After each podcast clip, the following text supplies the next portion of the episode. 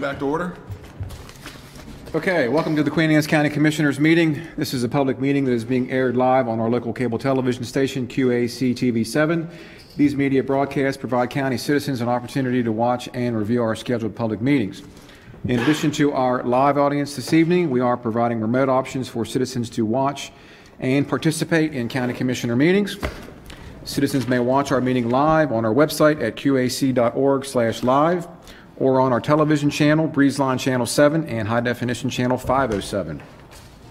Citizens may also participate by joining the live Zoom meeting by going to qac.org/public comment. Citizens may also email comments to publiccomment@qac.org. Comments received will be summarized during the press and public comment period on this evening's agenda. We acknowledge everyone's participation, and by attending, you acknowledge that this session is both recorded and aired. Press and pub- public comment will be taken and is limited to three minutes per person. If you care to speak, please sign the sheet on the information table in our lobby. Comments longer than three minutes can be submitted in writing for the Commissioner's review. We will now stand and be led in the Pledge of Allegiance by Commission President Jim Moran.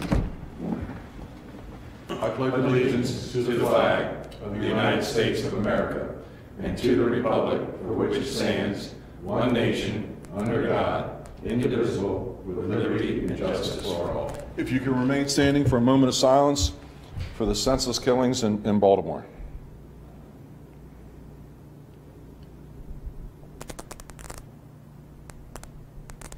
Thank you very much.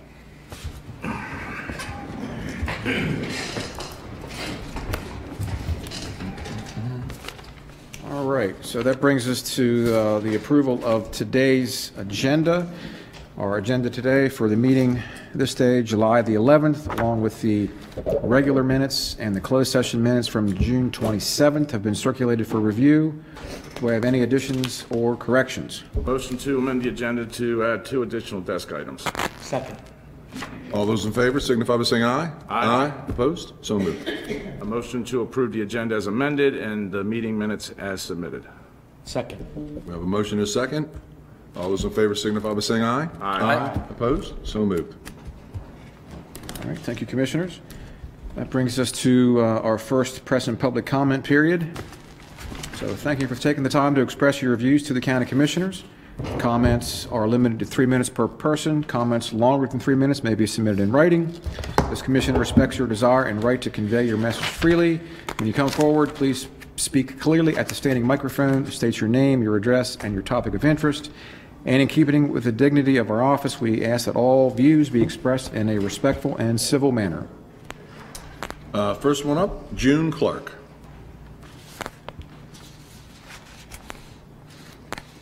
Good evening, uh, County Commissioners and staff. I'm June Clark, and I reside at 425 Spiderweb Road in Centreville. Uh, Several months ago, my daughter, who is in a wheelchair, we had a conversation. She said, "Mom, do you know there's not a handicap accessible entrance in the planning and zoning building?" I said, "There has to be. There's a law at the state and county building must be." So I had the occasion to go out to the planning and zoning building. I checked the doors and I could not find a handicap accessible opening or anything, an eye or anything out there. So I asked the planning and zoning office, I said, is there a handicap accessible into this building? And she said no. And she gave me a phone number to call. So that day I went to the H&R for the county and they gave me the name of the person to contact at Public Works. I went out there and the gentleman was not in, but the lady typed up an email for him with what my concern was. A week or so went by and I didn't hear from him. So I called. He was not there. I left a message. And to this date, I have not heard anything about my concern. So I'm asking you, our county commissioners, why is the planning and zoning building not handicap accessible? I have checked up most of the buildings here in, in Centreville, and they are accessible. Out to the planning and zoning, they have a ramp to go for parking is fine, and an evening parking for a wheelchair, but when you get to the door, there's not a way to get in. Who was the individual you were trying to get a hold of? Paul Kuntz, I think his last name. Oh, Kurtz? Uh-huh. Okay. Okay. So when you're saying you, there's no push button? is You you're- what? There's no push button? There's no push button, no eye or anything. And I checked around to the other ones, and they all have steps, so I know you can't get a wheelchair in there. No, there's only one entrance in the parking lot level. So I like an answer why it's not there. Well, it will be. so- Thank you. I can, I can maybe address that if you have a minute. Yes, Okay. absolutely. Well, um, it- there is a misconception that um, ADA, push-button operated ADA doors are are a requirement for ADA access. That's not the case. There are certain uh, doors that have a certain force that that allows you to open it easily for ADA accessibility, and that, that was utilized at that facility. Now, we can certainly check and make sure it's operating within Well, I- those guidelines. We'll certainly do that, and uh, I'll make sure we get Yeah, because I've been in there back a to you. number of times, and I've not noticed it. Well, no, it's not a push button, but there's Yeah, certain, but there's it ha- certain, would have an eye or something that would let you know that someone's there. well, no, no, this, this, certain doors uh, have uh, a push force uh, range for They're not ADA. automatic. accept- They're not automatic, but Not automatic. They're not automatic, but I'll, I'll certainly readdress that with, with you. I uh, appreciate directly. that. Thank you Certainly, very Jim. much. Okay, you're welcome. Thank you, Ms. Clark. Thank you. Captain Rob Newberry.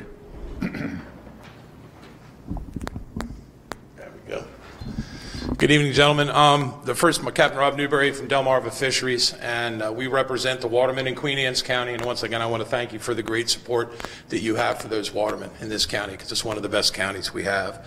Um, I guess the first thing on my, I want to address tonight was a problem down at Land's End Road, and I was informed that there is a ordinance out that's going to be addressing that situation, so I won't waste any time on this.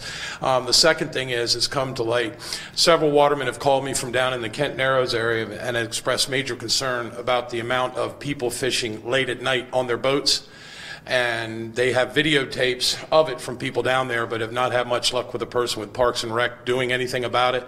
And uh, one of was Troy Wilkins, and Troy went through the roof. He said, I catch them on the boat. It's going to be good. And what it is, they, there's not enough room at the Narrows, so they're getting on the charter boats, they're getting on the party boats, and it's at night, and they're not doing anything about it. So I just maybe, you know, we can have the sheriff do something about that because I don't want to see my guys having their boats torn up or see people floating upside down in the Narrows the next morning either. Um, the main issue I have, and I'm gonna have to probably go the three minutes. Uh, we have a thing coming into Maryland called the CNRA, Chesapeake National Recreational Area, which is basically it's a uh, front for a park, a national park in the bay. Um, with the traffic the way it is, specifically in Kent Island right now, we can't take two more million people. And they're going to be putting this area is going to be at the Holly Beach and at the Whitehall area in Anne Arundel County, right at the choking point at Sandy Point State Park. And this is absolutely ridiculous, being that right now in the bay, we have restrictions on crabbing, we have restrictions on clamming, we have oyster issues, we have SAV issues, and pollution issues that this county is well aware of. We don't need to bring 2 million more people into this county saying that they need more access to the bay. There's nothing you can't do right now in the Chesapeake Bay. I can hunt, fish, crab, clam, oyster, anything I want. There's thousands of places I can put over. We don't need a national park or a recreational area. Not now. Not at this time in the Chesapeake Bay. And I hope that this commission would greatly look at, and I'll explain at the next public meeting, or the public comment, um, what is going on in like Pennsylvania. They had a national recreational area. They promised they weren't going to do anything. They weren't going to interfere with hunting, fishing. Now they want to turn it into a national park and get rid of all the hunting and fishing. And it's causing a major problem in Pennsylvania. I don't think we need this in Maryland. Um, Kent County is not in support of this, along with many other counties on the shore. Um, there are several large groups, and I'm in head of one large group that is opposing this. And uh, it's, you know, they say that the watermen approve it. I hate to say it, our congressional people in Washington are lying. There isn't a single waterman or organization in the state that approves it. Phil's been at the meetings when we had it, and unanimously, Queen Anne's don't want it. So, in the process, you know, um, consider this, and I know I someone up going to be talking more about it. I got three seconds. Thank you, and I'll talk to you later. Thank you. Uh, Dave Reel. Real quick on that, Jim, before we move to Dave. Todd, didn't we do cameras down there uh, a couple years back when they were having issues? Didn't we have cameras? So there are, yeah, there are, and we even put signs up too that say no trespassing. The problem is there's no, there's, there's not an entity there to enforce it. Okay, just, I So- just want to make sure we have the Troy cameras. said he called the guy up and wanted the picture sent to the, uh, to the sheriff. Guy just like. All right, we'll get, we'll get to it, okay. Yeah. Sorry about that. Yes, sir. Dave Reel. I'm with Captain Rob at Delmarva Fisheries. I want to share with you very quickly a, a personal experience I've had with traffic. I used to drive every day to and from Annapolis from home. And I would always call my wife at the end of the day as I was leaving the office, say, I'll see you soon. She said, no, you won't. She said, if it's a Thursday, a Friday, a Saturday, a Sunday, or a Monday, she said, I may see you in an hour, I may see you in 10 hours. I never know when you leave when you're going to get here. And she's absolutely right. It used to be traffic was bad on the weekends. The weekends have now expanded dramatically. Thursday, Friday, Saturday, Sunday, and Monday, it's like a parking lot coming across the bridge in, onto 50. And as Captain said, you add 2 million more people to that mix, it'll make an intolerable situation an impossible situation. And people just have to realize it's like trying to put two gallons of water into a one gallon bucket. The capacity is just not there. There's not going to be a new bridge probably in my lifetime, and even that'll get filled to capacity probably, you know, the minute it opens. So I'm here to tell you from personal experience, traffic is going to get infinitely worse with a national park in the Chesapeake Bay. It, it's not needed. It's not. There's a lot of other opportunities for people to have access to, to the water. We don't need more access. We don't need more people. Thank you very much. Thank you. That's all that signed up. Would anybody else like to speak? Seeing none, we'll close press and public comment. Might lose sound for just one second. Thank you, commissioners. Yeah, we'll take, uh, Anybody call in? No, no, no. Okay.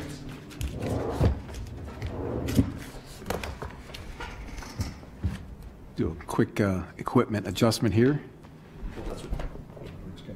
Supposed to be quiet. I don't have anything to say.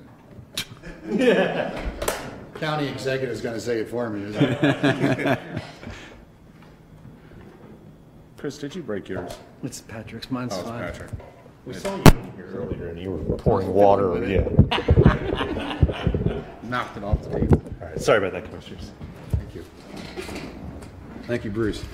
All right, Commissioners, now we can move on to our presentations portion of our agenda. And first up, we have Michael Sanderson, the Executive Director of MACO, along with Calvin Ball, the Executive of Howard County. Gentlemen, please come on up, and we have the MACO Annual Update. Gentlemen, welcome. Welcome. Good evening, and thank you for having us. Um, Again, I'm Calvin Ball, current uh, County Executive of Howard County.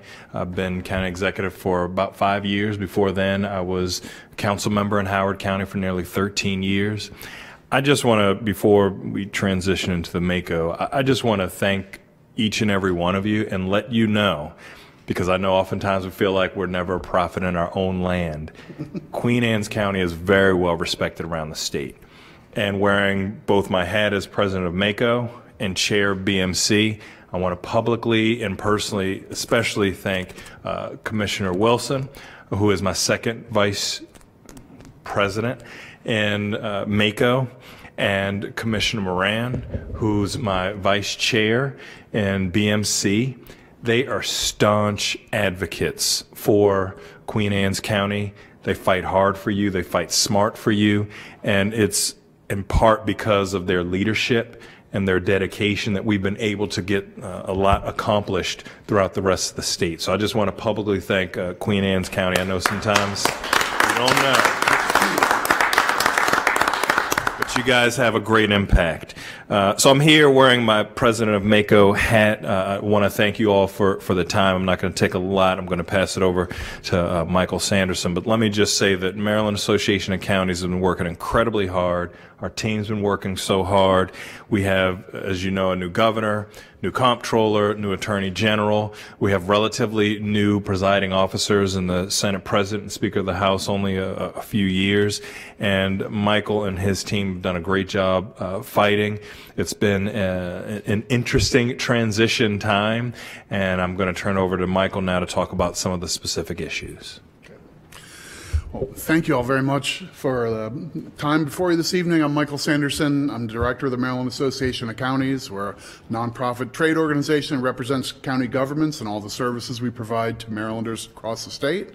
Uh, part of what we do is advocate on behalf of counties and your services before the General Assembly. And spring and summertime, it feels like the best use of our time is to look back a little bit on issues before the General Assembly, this year's budget, some other things that passed and are being implemented, and then this natural naturally drifts into looking forward. So I always feel duty bound to bring a big packet and then to, to bless everyone by saying we're not going to go through this, but instead it's there as a reference. A lot of these materials drawn from the Conduit Street blog that we generate as a news aggregator and information source for, for county leaders. So I think what I want to do, I want to be respectful of your agenda this evening. So let me kind of dance quickly through a handful of policy issues. And if there's something I don't get into enough or skip entirely, ask me and we'll talk about that too. Okay.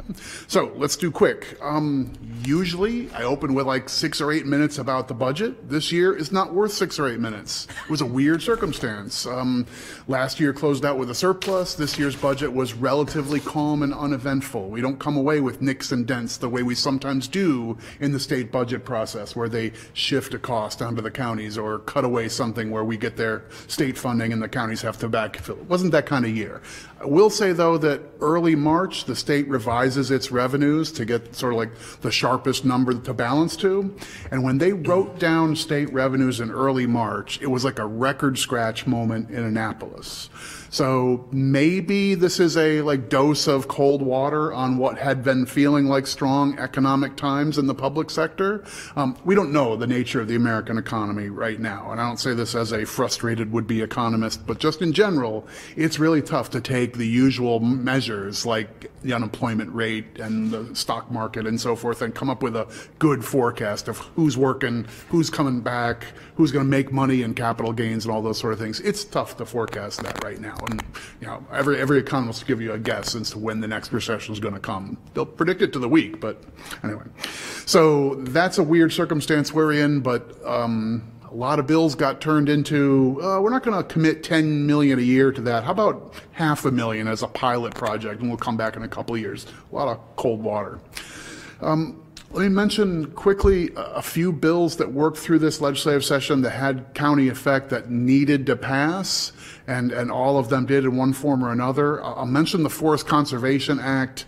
Um, this is, Maryland has a law when you cut down trees to do development and building, you either replace or replenish, that sort of stuff. Um, counties for a number of years have been using as one of our tools to live up to our end of the deal is taking trees that are at risk and putting them, you know, putting easements on them or other protections, and that's been part of our banking strategy so that collectively we're, we're trying to keep tree cover. Um, we needed that to be reaffirmed in state law. We needed a bill to pass. There were some other weaknesses in the Forest Conservation Act. This was lots of stakeholders working together from a bill that we started out really disliking to at the end we were comfortable supporting. And I think the building community, the environmental community all worked out some puts and takes. That's harder than beating a bill, is fixing a bill. So happy with that outcome. And I think collectively we did a good job there. A couple other things I'll mention that needed to be tidied up as well. Uh, back in 22, the, the legislature passed a, a, a Family and Medical Leave Act for private employers to provide benefits for their employees in a pretty wide swath of circumstances. Uh, as far as county governments as employers, we think most counties already are, we're already in the benefits business, generally speaking. That's how we recruit and retain an awful lot of public sector employees to pitch in and be part of the state insurance program probably makes less sense for most counties than to just run your own thing and fund the benefits directly, more or less the way you always have been. The bill that passed in 22 had awkward timetables. We weren't going to know what the what the hurdles to clear were to have the state let us opt out by the time we had to decide. So it was like, you know, decide on faith. The, the 2023 bill fixed that, gives us a good nine-month window of time to know what are the standards, how do we opt out, if we want to go it alone and have like a self-funded program or pool together, which I think is, is potentially an attractive option, it'll be a much clearer way to do that. So uh, we had a big stake along with some other public sector players in getting a, a clearer takeoff ramp for that. Um, finally, uh, the voters in, in the 2022 election said yes to adult use cannabis. Implementing that was another must-pass bill for the General Assembly session. There were some specific pieces that have local government impacts, things like your ability to zone the new businesses that are going to pop up and get licensed, um, what's going to happen with the tax revenue that comes from those new commercial transactions.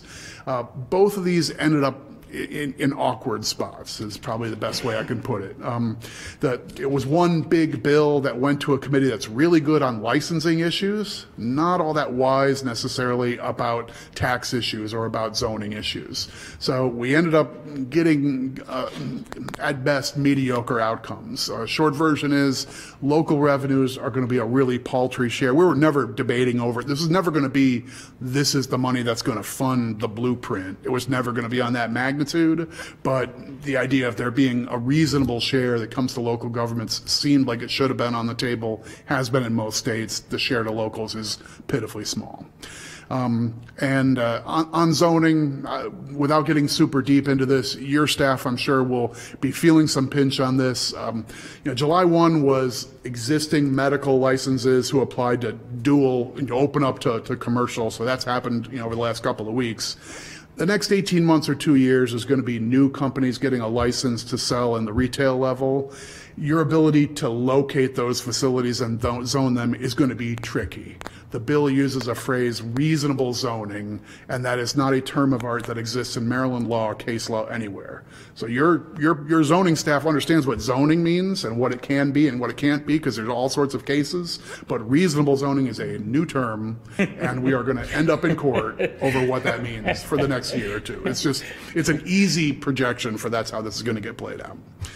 Um, let me jump through a couple things quickly. Um, one is, uh, you, this is July, so it's probably not, sev- just several weeks ago, you probably had a public hearing on the constant yield law. You have to put an ad in the paper saying, we're raising your taxes.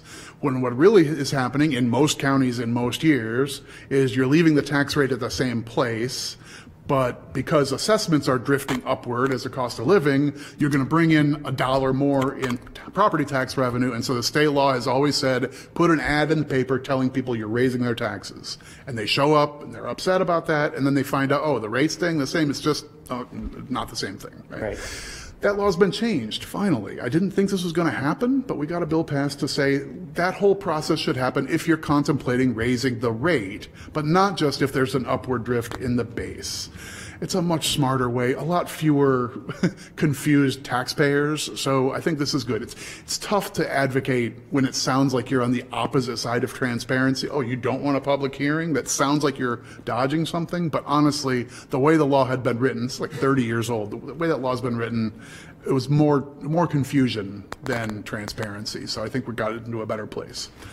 A couple things we're still working on, looking forward on. Um, fire service, every jurisdiction, whether it's career, whether it's volunteer or a combination, everybody's having trouble getting, keeping folks to participate, um, to make it a career choice or to make it a thing that they commit time to.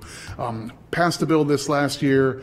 Sometimes what Annapolis likes is get everybody together and try and put a bow on a set of recommendations and we can deal with those rather than them haggling it all out in a bill. So a commission for this year, hopefully a bill for next year to try and liven that up, whether it's some, you know, in, in, um, double down on LoSAP uh, benefits, uh, length of service awards, um, whether it's workers' comp or education opportunities or tuition breaks or other things like that. Like, let's find some ways to make this more attractive to a next generation because we're like, volunteer service is limping along here and lots of places. This isn't exclusively a Maryland issue. And one other thing coming soon, uh, state law says that your sheriff's deputies who are forward facing will all need to have body cameras by the beginning of 2025. We did two, we tried two things. We got one out of two this past year and we're just going to take another swing at it. Um, there will be some state contracts to ride onto. So if you're going to be buying the cameras or, or contracting with a vendor to hold on to that, the, all the footage that comes from the from the um, from the cameras, there'll be some state centralized contracts. So we might get some economies of scale. If the state has here's three different you know camera models that you can buy and one different one vendor or whatever, there might be an opportunity to do this more cheaply. Um, the thing we haven't yet solved is all that footage coming from the cameras subject to the Public Information Act, which is written from the 1970s and 80s based on pieces of paper and black magic markers. And redacting and managing those documents um, in the form of video. You know, a deputy shows up on a call, and now you've got 80 minutes of footage with victims and children and insides of people's home. A lot more stuff on video than there is stuff that needs to be redacted out of out of a, out of a letter with a magic marker. So it's a much more engaged process. We, want to be able to to thread the needle there as well and try and get some smarter laws on what do you share, what do you redact, like what stuff should definitely not go to the public. So hope to get that done in the 24 session in time for 25 when everybody's got to have have body cameras. So lots of other stuff out there. Um, we know school funding is the biggest number issue between state and county governments these days, and everybody's looking out multi-years out and trying to figure out what your budget looks like. Um, that's still that's still an issue out there, as well as transparency aspects of school funding. So um, all that stuff is on the table, and more that I'm not. I didn't mention police oversight, which is another we're still in implementing and some fits and starts and doing all that, but. That's a quick skim through a universe of policy issues. Our county governments have as wide a portfolio as any stakeholder in Annapolis. Our staff go over hundreds and hundreds of bills on your behalf. We're at the table for a couple hundred of them, and we actually go to the mat on several dozen every year and try and deliver where we can and take our lumps sometimes, but we work hard for you. So that's a quick run through on policy issues. We have conference coming up in August and events throughout the year to educate and help you and your professional staff. With that, delighted to talk about more if there's more you'd like to hear from. How are your numbers for the August? Outstanding. Very good. Um, we are just about sold out in the exhibit area. Um, I have counterparts from the Georgia Association who are flying themselves up to the Maryland conference because they want to learn how it's done right. And I'm super proud about that. So we're going to show off how we flex our muscles and do the biggest county event in the country, without a doubt. And, and just uh, just to give you guys uh, some context, I, I'm on the uh, shock trauma board in in Baltimore, and we had our meeting today, and we were talking about uh, the importance of shock trauma and the uh, unfortunate incident that uh, we had the moment of silence for earlier, and the governor's participation. And some of the other board members said, "Well, you know, we got the MACO conference coming up. Maybe there's something more that we can do there." Like, Every other group recognizes the value of Oh, the yeah. summer MACO conference. Yeah. That's good.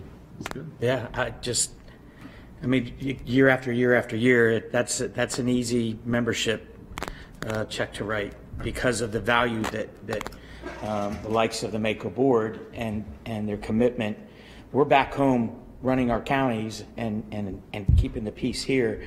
Who's watching after us in Annapolis, other than our delegations? And that's MACO without a doubt. So you guys do a- just a, a great job. Yeah, they do. Uh, And, um, and we're very proud to have Jack uh, as part of our commissioner and, and future president of. That's right.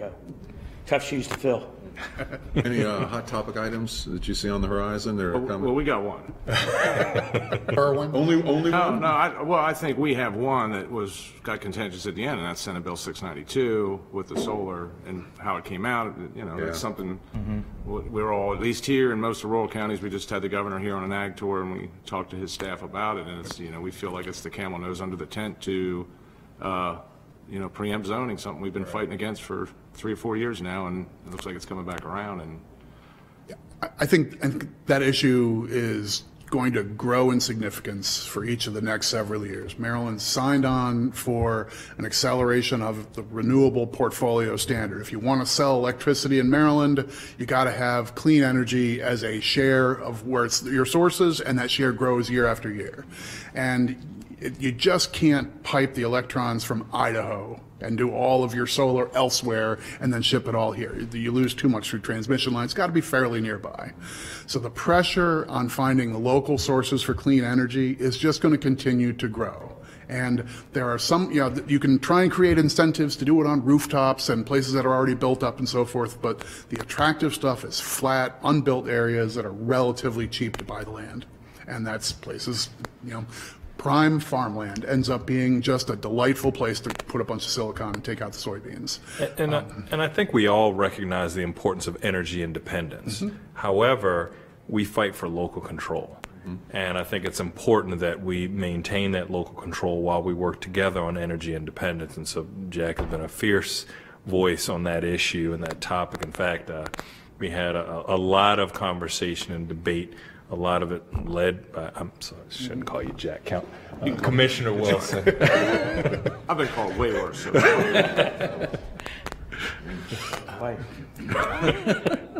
But no, it is. It's, it's, and it's some, but we all recognize in a big, small counties, it doesn't really matter because uh, the uncertainty, I think, is what everybody, big or small, that's what we're all looking at, is there is no real clear-cut path. And it, it, you know, the, the the zoning preemption, especially here for us, is, is a concern, and it's a concern everywhere. Any county, right. when you lose that autonomy that you fought so hard for, and MACO's fought so hard to, you know, protect, and then it just gets stripped away, uh, even with a good fight, it's kind of, that's disheartening, especially when you're coming from, you know, you sit there and watch it happen, so. it's- I agree with Michael, it's something that's gonna fester here over the next couple of years, we just gotta be, you know, diligent about staying on top of it. Yeah, Yep. because that's the truth. Well, thank you very much. How are the other counties handling Kirwan? How are you, how's your, It's a challenge. That's not a fair question. I mean, it, it's a it's a challenge for every county, and, and as as Michael and I are going throughout uh, the rest of jurisdictions, the topic comes up in every jurisdiction. Now, the upside is in talking with the presiding officers and the governor, they recognize that we all have the same goals of our kids having a great education, our educators being taken care of, but we got to do it in a fiscally sustainable and realistic way that can be implemented throughout our counties. And the, a lot of the calculations, it's just, it, it needs some work. it's not always about money, it's really should be about outcome. Exactly. You just said. We should be much more outcomes Throw focused. money constantly. We need to have better outcomes with our children. That's right. Learning better. Yep. So i- is it kind of coming from the bottom up, from the counties? and the It's coming from the governors bottom listening? up. In fact, uh, Michael and his team are going to be working with uh, some members of uh, school superintendents and boards of education so that we can figure out going to the state legislature and just saying there's an issue is less effective than saying here's some solutions. Yeah. You know, and I think as we're going through the rest of the jurisdictions, we're collecting feedback and thoughts on specifics of the concerns and then formulating some solutions. And we want to be able to go to our state delegations and bring them some solutions that we all hopefully agree upon. Well, obviously, one you could take back, and we've talked about it before, is the restricted funds here. We've gotten it from our superintendent that the restricted funds are really mm-hmm. hampering because having some movement in those, you know, we're going to have surpluses in certain funds that we don't need surpluses and we need money elsewhere. That's a big one. If they- That's, a- that's a quick fix that, I'm not saying it's going to fix everything, but it Right. certainly gives you some uh, portability with the money to be able to address other issues that each county has different, you know, needs, so. Yep. And it seems to be hitting the smaller counties like ours harder than than the Calvin larger would counties. probably, he would probably debate you. Well, I- I, I think each of us have our challenges. I mean, I don't know if you saw, even in Baltimore City, they, uh, was it 70 million? 70 million out of reserves to make this year's budget work in Baltimore City is a headline grabbing number. right? And this is a 10-year plan. We're basically in year three of 10. Right. So if you're, al- if you've already turned up the couch cushions and found everything you can in year three, you, you, you don't have a 10-year plan, right? And I, I don't mean that as a slight on Baltimore City. They, they just don't have the wherewithal. Their, their property tax rate is 240 something, right? And, and they're maxed on all the taxes. They've been willing to find revenue locally. It's just, this is a big, aggressive, ambitious commitment. So it's about outcomes, but some of it is about money. Uh, uh, However, to your point, a lot of our rural counties, our smaller counties are struggling. And, mm-hmm. you know, if you got two or three high schools in your entire county, and sometimes the wealth calculation based upon, you know, people coming to visit or assessments, it, it it is just not a one size fits all. And I think we've seen a lot of issues. I did hear the mayor of, of Baltimore say, this is a challenge. Yeah. It's a challenge for all of us. And I mean, you know, Commissioner Wilson and I joke around, you know, the last two years in Howard County, I've given the largest one year increases to our Board of Education. And this year was a 7% increase from the previous year. We're struggling. And so, you know, it, it's hard for everybody. Mm-hmm. And if it's hard for everybody, you know, it's almost like, you know, I'm, I'm an educator by training. My doctorate's in education. If you give a test and everybody fails it, maybe it's you. Uh, well, just to close for you guys, I know you guys are busy, but the last thing with that is, I think one of the other things that we've discussed here, our superintendents discussed with Jim and Phil as their liaisons, is the cliff in 27, mm-hmm. where, you know, for Queen Anne's County, it's significant. I know, and I'm sure you have a bump there too from the state, where we're looking at like 3.2, 3.3 million dollars. Yes. Well, we're looking historically now where we came to today, and the state's cut us a million dollars out of 1.7 already. So we're really worried about that 2027 cliff that everybody's going to face when we're all supposed to ratchet those salaries up to the $62,000. And I think that's what we got to be preparing for. Yep. And even in the governor's budget this year, he highlighted that 2027 was going to be the year we go in the red. Now, I wonder why. You know, So I think that's something we've got to get a hold of here and now. I agree. So. So who's working on that, on trying to refine it? Uh, well, so Michael and his team, It's all his job. If it doesn't work, we're going to blame him. that's why we pay him the They'll let big us know by bucks. August how to fix it? I- So, I mean, I, I think that you you need this at more than one level. So stakeholders like counties and the school systems and superintendents, like we can be part of it and we can bring to policymakers like our views on here's where you can nibble around the edges and that sort of stuff. Um, but you need buy-in at a higher level than just us. So our organization, like we're really good at sharpening our pencils and working on how you could rewrite this law and how you might change this fa- facet. And we'll do some give and take with the school systems. They want some category change. Okay, okay, we can work with that. And we come up with seven things on our list and hand it in. But you need political wherewithal as well. There are a lot of stakeholders who are absolutely and properly like in love with the outcomes they want from this from this effort. So, you know, there's a lot of folks who don't want to hear tap the brakes on the whole thing, extend it out another 15 years or anything like that. They want to hear like how are we going to get to all the things that are promised in the big report and you know all the things that we we ran on in the last election and got reelected to do. So, it's like this is like this is high level stuff to, to, to thread this needle. I, I don't want to leave you with the impression that we're going to waltz in, fix the whole thing, and you know next spring or next summer or fall when I have privilege to, to be before you again, that's like we're going to talk about this in the past tense. I think that's unlikely as the expectation, but I we recognize we're hearing from you and your counterparts in all the counties that this is like this is a driving issue in your planning for this year and beyond. Mm-hmm. Very good. Thank you. So real quick on a lighter note, you mentioned the vendors. So there's a fair amount of vendors.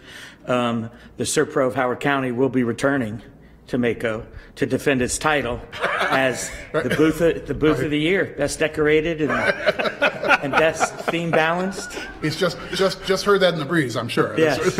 Well, uh, you know, I got uh, two of my comms people here who are taking notes and they're working on it, so.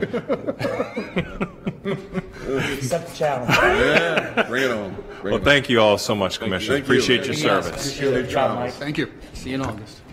We'll see you soon.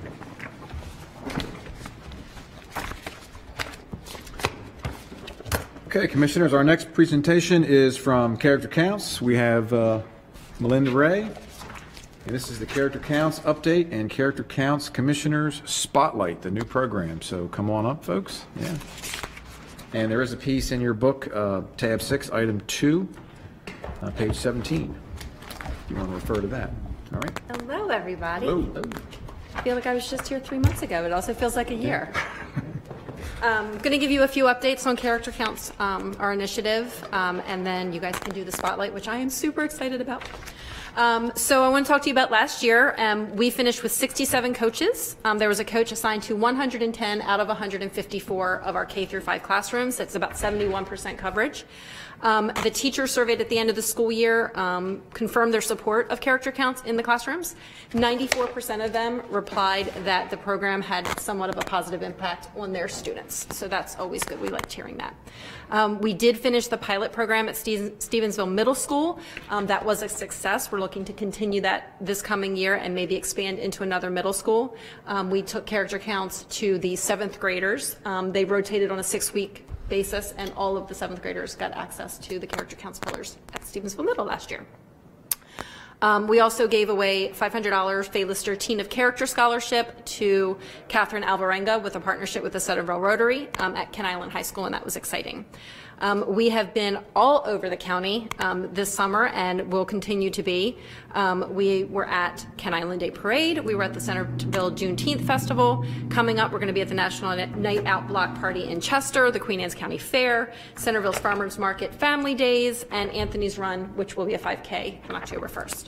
Um, We have restarted our Business of Character program. Um, We kind of scrapped it and started from zero, Um, and I've been working on that for the past month. As of today, we have 11 businesses in the county already signed up, with 11 more verbal commitments. I'm just waiting for the enrollment forms. So that's going really, really well. I would encourage all businesses in Queen Anne's County to contact me and get signed up. We want big, small, digital, brick and mortar, everybody.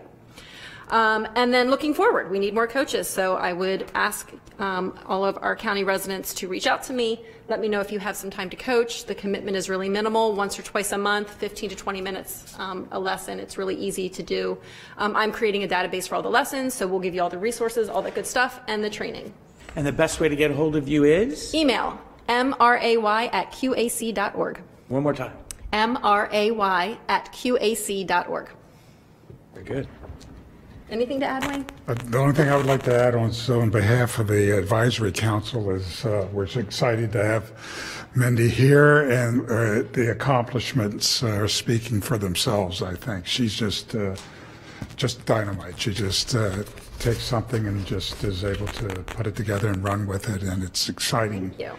After, for 24 years, or pretty close there, and it's 23 this year. 23, moving to 24 in the fall, um, to have this kind of uh, excitement again in the, pro- in our initiative. And um, we're just so happy to have her with us. And the uh, Commissioner Spotlight, we're really excited about that Yeah, because yeah. we're going to actually be looking around the county and finding people that are doing things right, that are being good characters.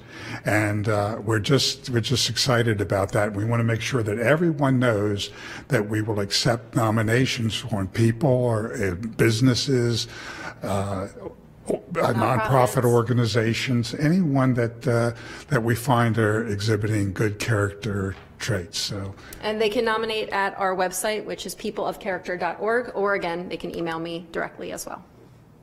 Nice. That's going to be an exciting Yeah. program. I'm and very something excited new. about Yes, it, uh, it, it's a, a little different approach to uh, like doing the proclamations. This is actually looking uh, and finding people that are actually living and doing the things that we talk about. So Yep. it's it's really Inspiring exciting. from within. Pardon me? Inspiring from within. Yes, So, and I yeah. think that's what we're looking for and to, and to There's, recognize. there's, a, there's a, I, I gotta believe, and no, I I firmly believe that there is a lot of businesses in our community that do personify the images of character, mm-hmm. right? Absolutely. And, and so to, to be able to recognize them, and they probably do it because they, and they don't want to be recognized. Yep. But those are really the ones that say, look, I do this because I, I believe in the program. I believe in the ideas of good character for our kids in school and, and, and our citizens that live in the community and, and the way businesses conduct business, right? And then how they give back to their community.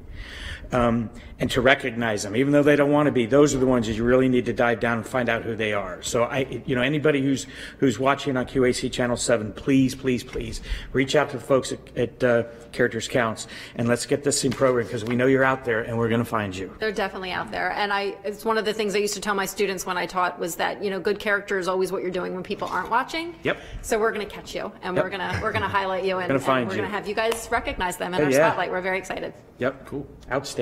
Awesome. Yes, yes, yes. Good job. So which commissioner is going to read? It's in your, it's in your book.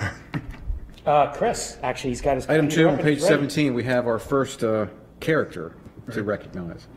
I want, I want to take a quick moment and uh, acknowledge uh, we were focused uh, in the uh, NACO newsletter, I I believe, for, for tab six. June. Tab six. Uh, And uh, Commissioner Corchiarino had a statement in there about uh, how uh, the county was approaching character counts and the enthusiasm for it. All right. So this is the uh, Queen Anne's County Commissioner Character Count Spotlight for July of 2023. Having just celebrated our country's birthday, it's fitting that the pillar of character of this month is citizenship. Most people equate citizenship with voting. The Founding Fathers designed a system of government where we, the people, have the power, and we exercise this power by voting for representative governments. However, voting is just a small part of how we demonstrate citizenship in our community. Citizenship is also about taking care of our community. And this month, we want to spotlight Kent Island Beach cleanups. Their mission is to protect and preserve the beauty of the beaches, parks, and estuaries of Kent Island. They host cleanup events and educate community members on how to organize their own cleanups.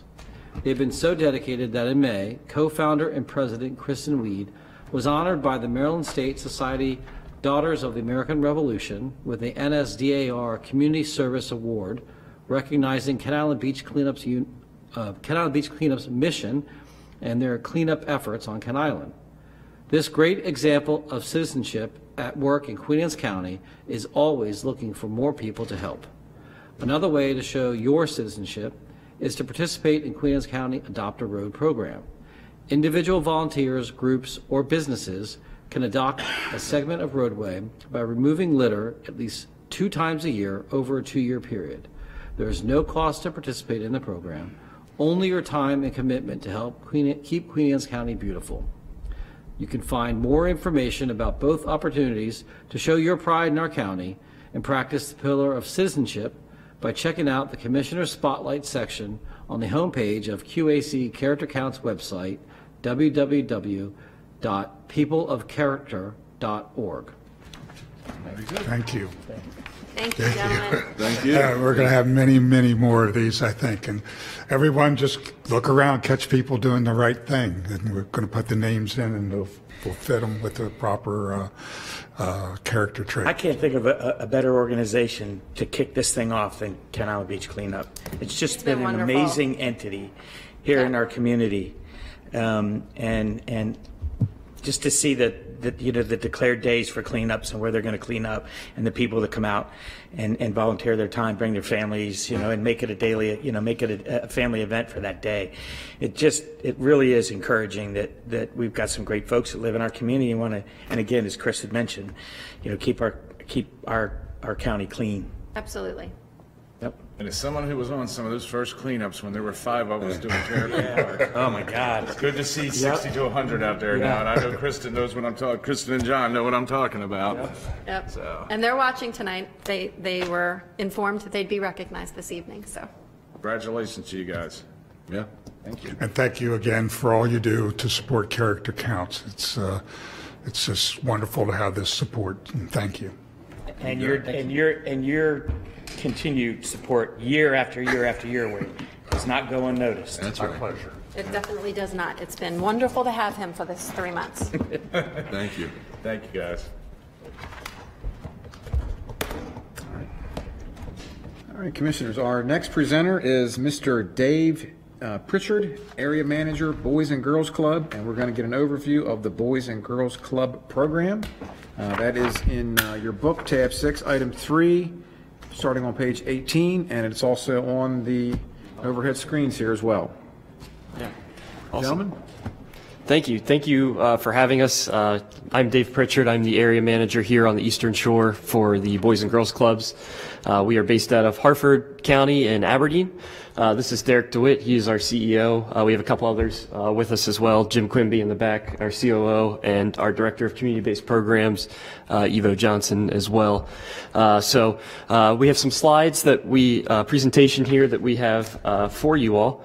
And uh, just to kind of share a little bit of our background, uh, specifically to Harford and Cecil County, where uh, we have uh, originated from. Uh, so, Derek, feel free to jump in anytime um, you'd like to. Um, I'm trying to find the screen around here. Not gonna be best There we go. Over here. yeah. Yeah, perfect. Uh, so our mission is to inspire all young people, uh, you know, especially those uh, who need us uh, most to realize their full potential. Um, you know that ultimately we're here to serve kids. Uh, our target age group is uh, 6 to 18, typically that kindergarten to uh, 12th grade age group, uh, and uh, that that's who we've done. In Harford and Cecil County particularly, we have five standalone clubs. Uh, three of them operate out of Parks and Rec buildings, and two are standalone buildings uh, that we own. Uh, and we have kids that are transported daily, uh, right after school, to uh, those clubs, uh, and they'll do uh, multiple programs that we have. Uh, we've got 160 years of experience of uh, just uh, programs such as Power Hour, which is essentially homework help, tutoring, um, and uh, all sorts of uh, passport to manhood. Uh, we've got uh, the counter to that, the smart girls, smart girls, um, money matters, uh, lots of different things that uh, kids have the opportunity to be a part of and and really just uh, jump in and, and feel feel part of. Uh, Triple Play is a big thing that we do as well, uh, which is part of one of our big initiatives called Club on the Go uh, which is a new program that was introduced through the pandemic uh, that we came up with. We realized that we had some minibuses that we weren't utilizing anymore to transport kids. So we decided to uh, essentially just take all the seats out of the bus and decorate them and outfit them for club on the go. So we were taking these buses into neighborhoods with food pantries, with sporting equipment, arts and crafts, uh, STEM equipment, uh, and just bringing the club to them since they couldn't get to us because typically they would get to us from school every day. But being remote and not having that opportunity, we had to figure out, okay, how can we still you know, make an impact in kids' lives? How can we still get them a hot meal and, and go from there? Um, The other, the- the other program model that was introduced uh, at that same time was a school-based model. Uh, So much like our counterpart in Delaware, the Delaware Boys and Girls Clubs runs a licensed school-based model. And it's primarily fed uh, by the state of Delaware's uh, child care scholarship program. So money out of families' pockets is extraordinarily minimal. Uh, the programs that Dave just described uh, in Harford, Cecil, and now in Kent counties uh, have been operational for over 33 years now. Your slideshow is actually uh, not entirely accurate. Uh, I didn't get a chance to update it before we got it out here today. Um, but the school-based model, uh, along with Club on the Go and traditional clubs, have allowed us to grow to be the largest Boys and Girls Club in the state of Maryland. And we are working collectively with the other Boys and Girls Clubs throughout the state uh, in an alliance uh, to bring Boys and Girls Clubs into every county uh, in the state. Project Bounce Back was introduced by Governor Hogan in 2020 as an initiative to get kids back out and address the social emotional issues that were beginning to just ravage kids and continue to ravage kids. Um, the initiative uh, was seen by the administration as one that was necessary in order to introduce Boys and Girls Clubs throughout the entirety of Maryland. Uh, so our organization uh, was already in two counties. Uh, we have expanded into a third uh, and are now looking for opportunities here in Queen Anne's County. We've been in communication with Queen Anne's County Public Schools, uh, the local management board, and we are targeting Sudlersville Elementary School as the potential pilot for our program. Uh, and the idea uh, is to put the resources where they're needed the most.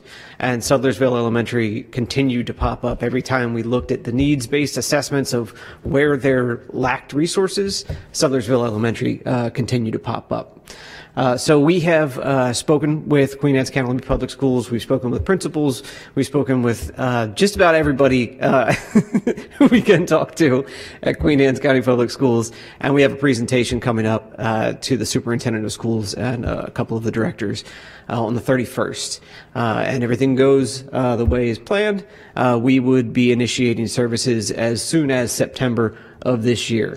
The model that we would uh, be uh, replicating uh, that we've had success with in our growth is one of a license model. Um, however, year one, uh, we have the capital and the revenue to stand up that program for the first year without a license. Uh, therefore, we would be able to establish the program, establish the relationships, and steward the relationships with the families to get them access to the Maryland Child Care Scholarship Program. That would allow them to send their children to a before and after school program with 160 years worth of evidence-based youth development programs for as little as $2 a week. Uh, ours is a program designed to be non-exclusionary, Uh, we accept absolutely everybody and anybody that wants to be a Boys and Girls Club kid, and financial restraints are never something that we allow uh, membership to be confined by. So we are here to introduce ourselves, uh, to tell you tell you a little bit about uh, what Boys and Girls Clubs uh, are doing, what we want to be doing uh, here in Queen Anne's. Um, Sudlersville Elementary is uh, the very first place that we would want to be. Uh, we also are looking at uh, working with Sudlersville Middle School and creating uh, an opportunity for us to uh, utilize the resources and the revenue that's created through the license program from state uh, state scholarshiping to offset the expenses of actually running a after-school program at uh, Sudlersville Elementary, Sudlersville Middle as well. Down the line, we would very much like to have a footprint, uh, a permanent footprint in Queen Anne's County. Again, still looking at the opportunity to serve kids in the highest need area, which would be Sudlersville. And Senator Hershey is working right now to put together a bond bill uh, that would potentially put a brick and mortar um, building uh, in that space so that we would be able to sort of control our destiny a little bit more and be able to uh, provide services in our more traditional pro- in a more traditional site. So I think the ease of, of, of accessibility is really going to be the key to the success. Um, and I, you know, Senator Hershey makes a, commitment to help create a brick and mortar location. Um, but I think that it's important that, you know, the relationship with the Queen Anne's County Commissioners can also help with that as well. nothing's going to happen without you guys at OK in it. That's for sure. Well, I would also, uh, I would reach out to, to the Sudlersville Firehouse about the old Sudlersville Middle School. We have, um, and unfortunately, it's not currently usable for the services that we would provide. Our understanding is that there's just, there's reme- I don't know about remediation, but there's a lot of work that would need to be done There is work to be done. in order for it to be a safe space for us If to it was a operate. And mortar situation to where. would be- Absolutely. If it could be refurbished to be used for that, it's a, I mean, it's a school, it's a phenomenal facility. So this is our third year, uh, uh, kind of cruising through Queen Anne's to figure out where the resources are, where they're not, um, you know, who we need to make friends with, uh, access and, and inroads to figure out what's going to work the best. We've stayed focused on Sudlersville because it, all road, all roads for boys and girls clubs and our services kept running back there. So, uh, one of the first things that we did as soon as we went into Sudlersville was like, what's that building? And who owns it? And how do we get in there? Uh, you know, there's a laundromat in there right now uh, on the bottom floor, and our understanding is that uh, the the fire department is is the operator of the building. Yes, and, well, and we just, I think we're doing, or it's in the process of doing a feasibility study, right? It, If I'm not mistaken. that's understanding as well. Is it is That's, I think the RFP just got uh, filled, so. Yeah. We'll get some feedback on it, and which I think also, if it comes back feasibility-wise, depending on what can go in there, there may be grant dollars that could be had for something along that, if, youth-based stuff, who knows? And you and I met at the field day Graysonville. Yes. Yep. Um, and I'm glad you followed up with my advice and got in touch with, with Margie to get on our schedule. But I think you talked about partners and, and, and giving the edges, and Bobby Willie and that crew is, is a great start. And, I- and I think partnering with them to a certain extent on these field days and being able to reach out to the kids would be a great partner. So That's- you've already started. Yeah. You're, you already hit a home run there with, uh, coordinating with him. one of the great things about our Club on the Go model was it allowed us to create brand awareness uh, without having uh, a brick and mortar and, and all of those things. So you do you will see our, our vehicles cruising around. There are minibuses. there are a, a Ford Transit. Um, they're brightly colored. They have an outdoor aquatic speaker that actually plays an anthem. Uh, so we're like the Good Humor Man, only we're bringing youth development. we're also we probably also bringing some other stuff that's going to entice them to come out. But uh, we've had a great deal of success with that model, just in terms of using it as a literal and figurative vehicle for growth. Um, so we're anticipating you should be seeing more of that uh, as we continue to develop the relationships and the partnerships. Um, so we want to just come out, introduce ourselves, uh, find out that you guys had questions about Boys and Girls Clubs, if you have familiarity with, with what we've done over the past 160 plus years, 33 plus years in Harford and Cecil counties, and what we're doing and what's next for us. Um, and you know, if there's any way that we can help you guys understand our intention, then we're happy to do so. Well, this was a good start. Yeah, absolutely. This was a good start. Excellent. We'll, s- we'll see what happens with Senator Hershey in, in Sudlersville. Absolutely. Our hope is, you know, if we can be operational by September, Right. uh, we can start building relationships with kids and with families and with school administrators in order to ease the access to the Maryland Scholarship because it is a pain to uh, go through the process. If you've never been, it's not recommended, um, which is why we actually employ uh, family advisors to walk them through that process. So if there's an education barrier, a language barrier, we're there to support them to gain access to those resources. Uh, and for us, it means that you know we get to serve the kids that need it the most. Um, without it coming out of families' pockets and without us coming to the county commissioner's office and saying, hey, we need $300,000 to operate here. Um, we are actually self-funding the program. Um, so we're just looking to create as many inroads and as many friends and supporters as we can. Excellent. Best of luck. Awesome. Thank, Thank you. Yeah, and uh, we have some brochures we can leave you guys with as well. Very so- important, yes. Yeah. And if you guys have any further questions, you should have contact information for Dave here. Um, happy to come back out, happy to meet you individually, happy to get in front of anybody that'll listen. All right. Thank you all very much for your time. Thank you. Thank you. Indeed, thank you.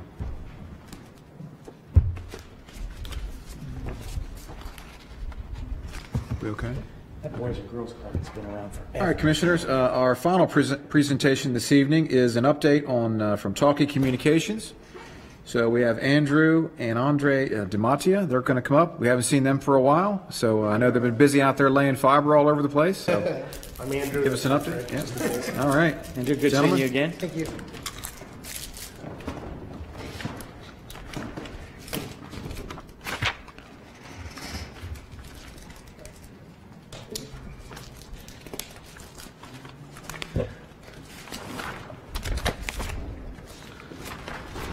We took a little bit of time and, uh, oh, well, thank you so much for having us here. We are excited to give you guys an update. I know a lot of times uh, we don't communicate very well and let you know what's going on in your own county or our own county, since I'm part of it. Um, Just wanted to go over a little bit of what we've been doing. I know a lot of the stuff is in rural areas, and um, unless you're hearing people complain about us hurting their grass, you don't hear about much about us. Um, so I wanted to go over the little bit of areas that we're doing. The green areas are areas that are either active or fiber's been pulled and and about to get active. Uh, I'll just point out some of the sections here that isn't quite ready yet, is like the Lands End area, the um, uh, Spaniard Neck, that, that whole entire area right there. We've already completed, I think, about 50 miles of plow work. And then we're going to come back, well, we're doing it now, coming back and doing our drill work.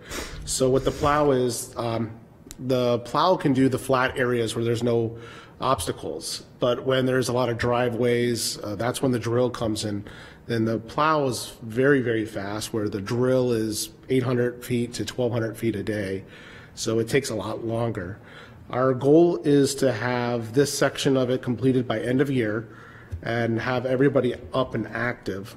Uh, we already have our backbone next to Willow Branch, or excuse me, White Marsh, and that's what we'll be feeding this section of the community. We've just completed our pathway up to Church Hill on 213, which was a was a nice challenge uh, to get on the state highway and uh, get all that active. So there's some other areas that we've been focusing on, other than just rural areas for the return on investment, is Kent Island. So Clover Fields is active um, about mm, two, three weeks ago. So we start, we're lighting up road by road on Clover Fields. So not everybody has gotten the notification, uh, just because we can only do so many installs per day. So what we're doing is we're throttling it back um, so people don't have uh, a month uh, install date. We try to keep it down to a week install date so people don't forget that we're coming and having no access. Uh, Bay City, um, which is also in green, that had, the physical construction has been completed. We are building our pathway now from Church Street across uh, 301 to Bay City. I think we have just two road crossings to do, and then the physical path will be um, set. And what we're doing is we're putting um, additional electronics in uh, Kent Island. So we're technically one of our electronic cabinets can feed all of uh, the island plus Graysonville, uh, we decided to put three cabinets in the different areas. And the reason for that is for the performance. We don't want to get so much traffic that our network's starting to slow down. So we are overbuilding it to a point that unless we're, we're building more uh, houses, is future-proof. Uh, And we are currently offering for speed rates up to 10 gig internet speeds for residential. Uh, Our most common plans right now is gigabit, and 2.5 gigabit has been taken off pretty well, which is, you know, symmetrical up and down, so it's, it's doing uh, very well with the new speed tiers that we launched about two months ago. Um, the areas that are in red, we haven't started those, but that's on the list for this year. Um, what we're going to do is we are focusing on the Lands End area. Once that's completed, we're going to be moving our equipment. Um, going, we're going to be going through Church Hill in order to get across 301, and uh, we're going to. I believe the plan is to do the Robert Station Road and circle over to Sudlersville um, in that direction, and the sim- simultaneously work on um, the behind Union Church area. And that on uh, I think it's John Powell. Yeah. Um, so we'll be working with different crews there. Uh, we have both internal con- uh, construction crews that are working and vendors or contractors that are working. Uh, currently, they are building uh, Cox Neck Road, and we're starting to work in that area as well. So that's part of our backbone. So that's the three areas that we're targeting it now. Uh, we're looking to add, I believe, another location or possibly two more locations this year on Kent Island to, to really um, get our footprint on the island. So that's the high-level overview of what we've been doing. Um, Any questions? Do you feel that you're on pace to meet all of your obligations as far as installs? Uh, You mean the grants? Yes. Okay, yeah, oh, absolutely. Good. So we have up to March to get uh, all the challenged areas completed. Um, Unfortunately, there was no grant money in Kent, in Queen Anne's County, so it's pure challenged areas. And the challenged areas are what's in, um, in the purple. Right. And the Land's End. So not, not Bay City. But, so these are the di- three different areas. Uh, Our goal was end of year, but our deadline is March. Uh, We believe that the Sudlersville, since we're probably going to save that for last, that will be more of the end of year to March timeframe. So what, the good thing about it is our backbone is, is nearly completed. You can see that there's a lot of footprint. So like Kent Island took a, a lot to get active because it's so far away. And we are using our friends with Maryland Broadband. Without them, Kent Island was, wouldn't happen. In fact, a lot of this wouldn't happen. You just did my brother's house in Mallard Run. He said you guys did a great job. Oh, that's awesome. We're happy to hear that. You went from, I think you went from uh, Verizon, you know, dial-up tone of some sort to the real deal, so. And the nice thing is throughout our footprint, we're offering up to 10 gigabit, which is really unrealistic for a consumer. Um, no one really needs 10 gigabit. Right. But um, the most common plan is, like I said, gigabit and the 2.5 gigabit. And uh, that's never been offered at 2.5 gigabit in Queen Anne's County before. And it's really. 10 gig. Yeah, well, I mean, it's, it's really, it's never. Do you mind been. sharing some of the price points for people? so Yeah, kinda get some idea? so the seventy-nine ninety-nine is the four hundred meg, which is our newest lowest tier.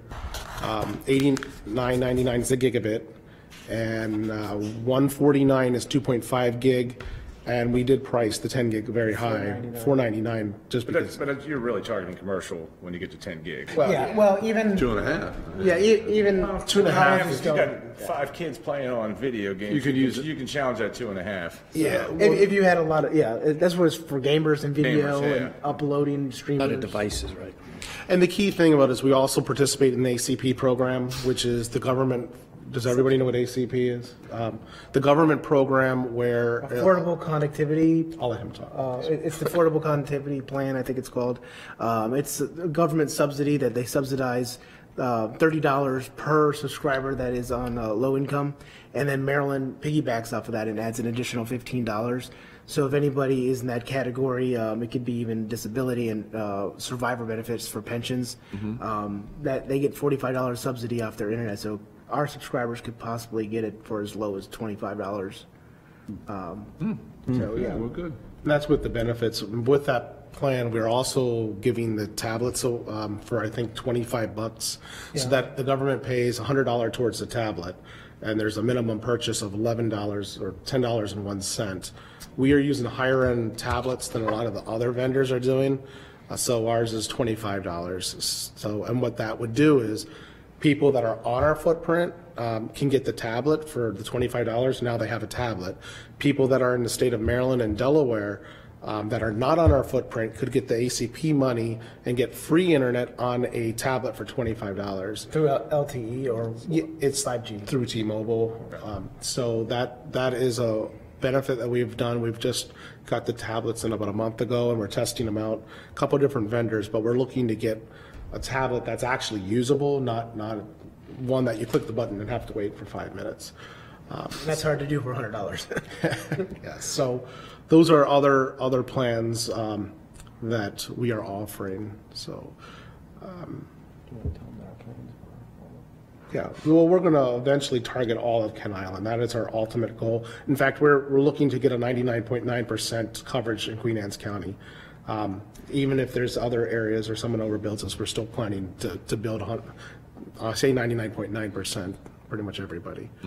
And that is our goal. It's going to take a little bit of time, um, but uh, we're slowly chipping away at it.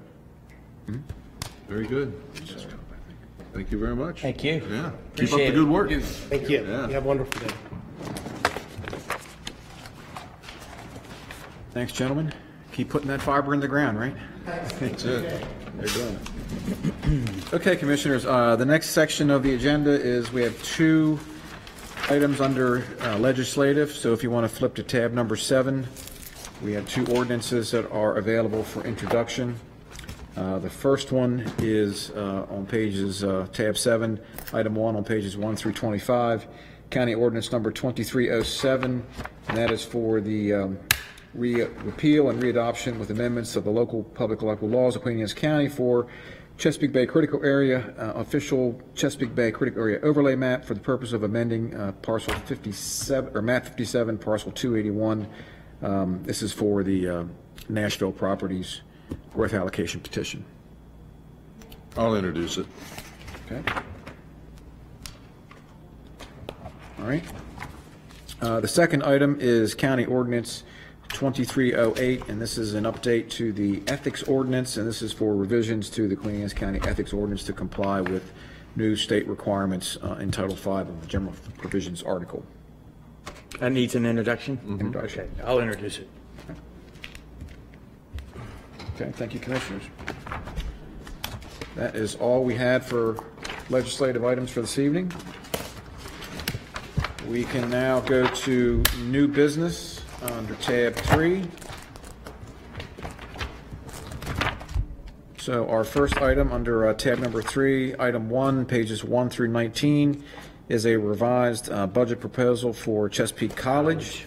Uh, The college is very happy to report they received some additional FY 2024 state funding, about 1.88 million. Um, and that came from the uh, Budget Reconciliation and Financing Act for 2024.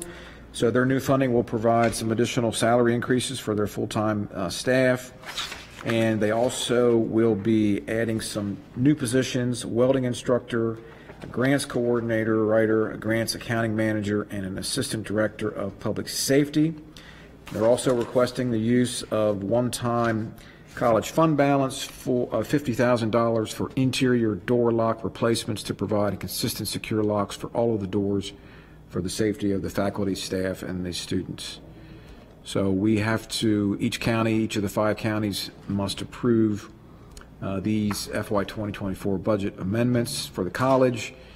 And um, my counterparts, I believe, are all fine with approving this. I did ask Dr. Coppersmith if he could attend this evening, but he is on a well-deserved um, uh, vacation this week, so.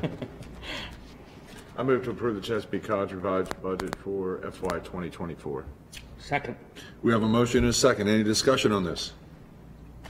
Seeing none, all those in favor signify by saying aye. Aye. Aye. Opposed? Abstained? So moved. All right, thank you, Commissioners. Uh, The next three items are for the Department of Emergency Services. So item number two on pages 20 and 21 is cardiac monitor and automatic external defibrillator acquisition, and this is for uh, the purchase of cardiac equipment, uh, Zoll X Series cardiac monitor and replacement units, and um, the Zoll AED automatic external defibrillator with accessories for $30,060.60. And those are off of pre-established government state contracts. So if we get a motion on that? You sure that number's right? So. Oh, excuse me. There's two items, excuse me. The first item was $45,807.40. And then the external defibrillators were $30,060.60. I have a total on my motion of 121,000, so. So there's an additional, on the very next item that we're going to hit, the ambulance, the funding for that second cardiac monitor is in that. So there's a capital project for cardiac monitor replacement. On the ambulance purchase, there is a cardiac monitor for, it's not a replacement, it's So a you have brand two new car. forty-five thousand eight hundred and seven dollars and forty cent items. Correct, yes. So we gotta subtract that away. What's the, what's the real total gotta be? That's going to be the total of the purchase that we're buying from Zoll. No, that isn't- yeah. It's just split between two I know, but capital we have projects. two motions we have to make, one with the ambulance and one with the AEDs and the X-Series monitors. So my question is, I have a But total. the cardiac monitor isn't with the ambulance, is what you're saying. On the motion for the Separate ambulance vendor. is just for the ambulance. It's not for the cardiac monitor. So the 121 is actually Correct. including the ambulances? Correct. The unit that's gonna go in the ambulance, right. Okay. Yeah. So, so there's two X-Series monitors and 14 AED3s, right? As long as those Yes. numbers That's- match. that's the what we're buying. Yes, That's I what got we're it. buying. exactly what we're buying. I move to authorize the director of the Department of Emergency Services to purchase two X-Series monitors and 14 AED3 automatic external defibrillators from Zoll utilizing the state amount of Maryland contract pricing total, totaling $121,675.40. Second. We have a motion and a second. Any discussion on this? Question. Boom. Oh, you were getting. No, that's okay. good. So, uh, the 14 AEDs, where are they going? So they, basically, we started an AED program many, many years ago. And so there's a portion of these that are going to go into sheriff vehicles. And uh, probably our next targeted department is going to be parks and putting them in parks vehicles. And what our global plan is, is as we build this out, so right now, when we have a cardiac arrest, we dispatch the cardiac arrest over fire and EMS frequencies, but we also dispatch it over law enforcement frequencies. And the closest unit to that cardiac arrest responds to it. Uh, As we grow this AED program, uh, we have the capability of also announcing cardiac arrest over the parks radios. So the parks employees will know that there's a cardiac arrest. They've been trained in CPR and AED use. They and they'll be able to over use it. there. And sometimes quicker if they're on the Cross Island Trail in a gator. yes, very much quicker. So quicker. there'll be the portable units? Is that it? Okay. Yep. And the sheriff definitely could get there quicker sometimes. Yes. Sometimes certainly so. Yep. And they have proven that they've gotten there quicker, and they have actually, I think we got about a total of six saves since the program started in, when we incorporated the sheriff's office. So now, um, the AEDs, th- is there battery, you've got to check the batteries, how often? I mean, the Batteries maintenance- last about five years, Okay. and part of the capital project that we have also buys the supplies for the pads, because we have to replace the pads every so many years, and the Okay. batteries. Okay. So we're responsible for the entire AED program. So as an example, you have an AED in this building Mhm. hung in the hallway. We're the ones who restock it, make sure the batteries are fresh in it, and we check everything in the system annually. I got, I, Fire trucks get them too, right? Yes, but this is not a part of this AED program. So first responder units on the volunteer fire side do have these. If they're, if they're an ALS equipped unit, they have a similar cardiac monitor that we carry on our, our Actually unit. on board, right? Yep. I have a question. Uh, Where's the funding coming? I see the funding in here for seventy-five thousand eight sixty-eight. Where's the additional funding coming for the second? Uh, That's part of the ambulance purchase. Part of that 535 that's allotted for the ambulance. Yeah, see, that's what I'm saying. That's why I was telling you, I didn't think the motion would, could be that way, because Yeah. we gotta put the 45 over with the ambulance, because Yeah, that's the that's budget right. line That- item it's that's coming out yeah, of, the- right? The motion is, yeah, it only include, should only include those two items on that first Okay, amendment. that's what I was trying to get at. So we gotta pull out how much from that? You gotta pull out forty-five thousand eight hundred and seven dollars and forty cents. Yes. And you have to change the motion to one. Yeah, I know, six, seven, five, point four, minus what? Uh, 45,000. 807. 807 and 40 cents. Yep. So we need to. Okay, so I'm going to amend my motion to do one uh, X-Series monitor at a cost of $75,868. Second. There we go. We have a motion and a second. Any further discussion? Seeing none, all those in favor signify by saying aye. Aye. Opposed? Abstained? So moved.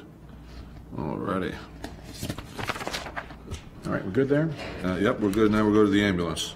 All right, item three on pages uh, 22 through 24 is the FY24 ambulance purchase, and this is for a new paramedic ambulance. Request is for a 2023 Ford F-550 Ultra Medic Ambulance. They have 535701 in the budget, and this contract is for $399,583, with remaining funds used, will be used for purchasing the medical equipment and supplies Got it. for the ambulance. I move to authorize Director of Department of Emergency Services to purchase, what? That's going to be the total. I got it. You mean like that? Yep, you got it. I'm He's sorry. on it.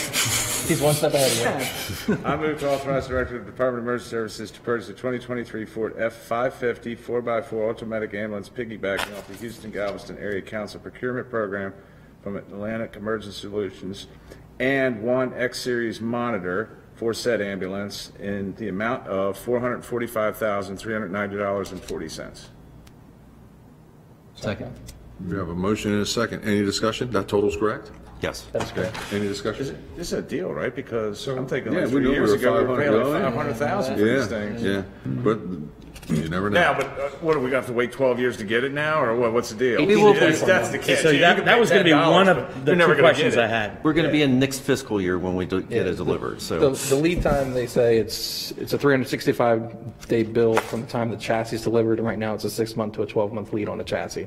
So a year So and we, half. we very well, we sign a contract tomorrow and not see it until 2025. See, and I'm ordering a 550 myself, a dump, so we'll see who gets theirs first. Well, we're placing the order tonight. There you go. And I'm not, so. You already sent a text in, we lost. So, so, so my question is, how many ambulances do we have now? So that's a good question, and I actually I actually. mean, actually running in s- service? Standby. We've got uh, six units that are manned and operational full-time. How many? Six? Six. I thought you said 16. I was like, whoa. No, where did they come not from? that many. And then we've got three that we actually use in reserve. The oldest one in our fleet is a 2007, and we actually have two of our units at 2007 for an age. So we've we have units, six- 16 years of age. miles on a two- How many on the, They're, they're all just right around 200,000. But it's hours on the ambulance, because they run at the hospital and Yes. they're not moving. right, right, right, right. That's what Sit I'm on the saying. side of the road quite a bit. So we have it's six more units. hours than Six front miles. lines and three reserves. And three reserves? Okay. And then the whole point of adding this unit was we wanted to buy a full unit because this is tying into paramedic 200, their sixth Yeah. staffed unit. Right. So we didn't want to rob one from our reserve fleet because we've seen constant churning with parts and everything like that. We'd What's, want- what's your oldest front line you're running right now? So the oldest front line that we're running is. 2015. Yeah. Okay. so 2015. That's within reason. It's eight years. Eight That's- years though, but that's, yeah, and I'm sure it's got over 100,000 plus miles on it. It does, it has 166,000. Yeah. Yeah. But And again, so- it's And we hours actually, of runtime. we have a 2016 that's got 170,000 miles on it, so. So this new one we're ordering, that, that's, that's designated for uh, paramedic unit, it'll be paramedic unit 200? Yeah, it's to infuse a new unit into. offset How's all for that six one. talk going? Everything's going good. Uh, I mean, I know you can't go into great detail, but, Well, They, Zach's, they did at the FEC meeting. Yeah, did they? We did. Okay. Oh, yeah, they did. Zach has uh, been aggressively going after staff, and, and I think in a week, we'll actually be bringing on the last section that we need to man that unit. So it's going to take us a couple months to get everybody trained, but we should be up and running in about two to three months. Yeah, if you've been listening, you'll kind of hear it pop in and out right now as people are getting cleared and we have the staffing to do it. We're putting it in as we can. Good. So if this is going to take till, did you say 2025 mm-hmm. possibly? Yep. Possibly. So if a 2022 or a 2021 comes up, low mileage, would you consider purchasing that sooner rather than waiting till 2025? So that, that's a, that's a good question. And I'm- You don't have to, I'm not putting that on the spot, I'm just, would it be? He's trying to think of getting, his, his, I know he's his trying to get it kind of question is get you a unit sooner is I, what I he's get what he's saying, but actually you'll find out, like a lot of the upfitters right now won't even, if we took equipment out of one of our current ambulances and sent that equipment with them to build a new ambulance for us, they wouldn't install it. They want everything new, fresh off the line, fresh out of the box. Yeah, So- it makes sense. If you got three in reserves, you can wait. Yeah. Yeah, if you have to. Alrighty. But again, I say the price is lower for some reason. I- I- This lot is the first thing I've heard post-COVID that's actually lower than what it was pre-COVID. It's crazy. Yeah. Don't, don't jinx it. I'm Yeah, not. yeah, stop, Jack. So, so what? so I think it's too late. So, hey, you guys have set a precedent, so next time Steve Chanley comes in. Oh, here, that's he right. comes in, I'm gonna say, hey, No. You guys can comes in school him a little bit. I'm gonna be like, I'm gonna call Thanks for- Scott. thank He's got, he's, Scott, he- come up Thank- here. I- Thanks for putting us up against another You know, I was I gonna appreciate I'm that. gonna- Scott, Steve come in here and Chandler's tell got his Steve hands how to full buy with an these ice things cream. cheaper, because apparently it can be done. Very good. All right. All right, Commissioners, uh, item number four on page 25 is Budget Amendment CC1. This is for the Health Disparities Grant, and this provides budget authority for the Health Disparities Grant in the amount of $210,980. And this is an agreement between DES and our Department of Health to provide services for AEDs, iPads, Knox boxes, and other training. No county funds are requested. I'll make a motion to approve budget amendment CC-1. Second. We have a motion and a second. Any discussion?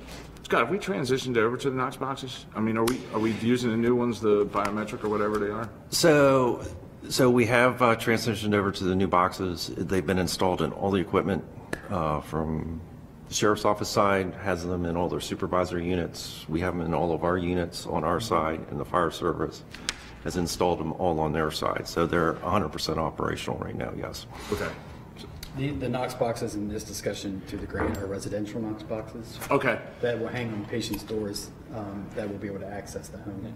So that way, Oh, instead for of medical. Yeah, so basically, instead of them having to say a code and then give a code out over the air, they just have that installed on their door, and as long as they've got a key that's in there that's for their lock, then they can access their home. Or trapped in their house, Right, unable right, to right, I get to you. the door, then we can access the door without That's the having to reason the break sheriff's in. equipped with them as well. Again, they can get there quicker sometimes. Gotcha. Okay. Hmm. Makes sense. Very well.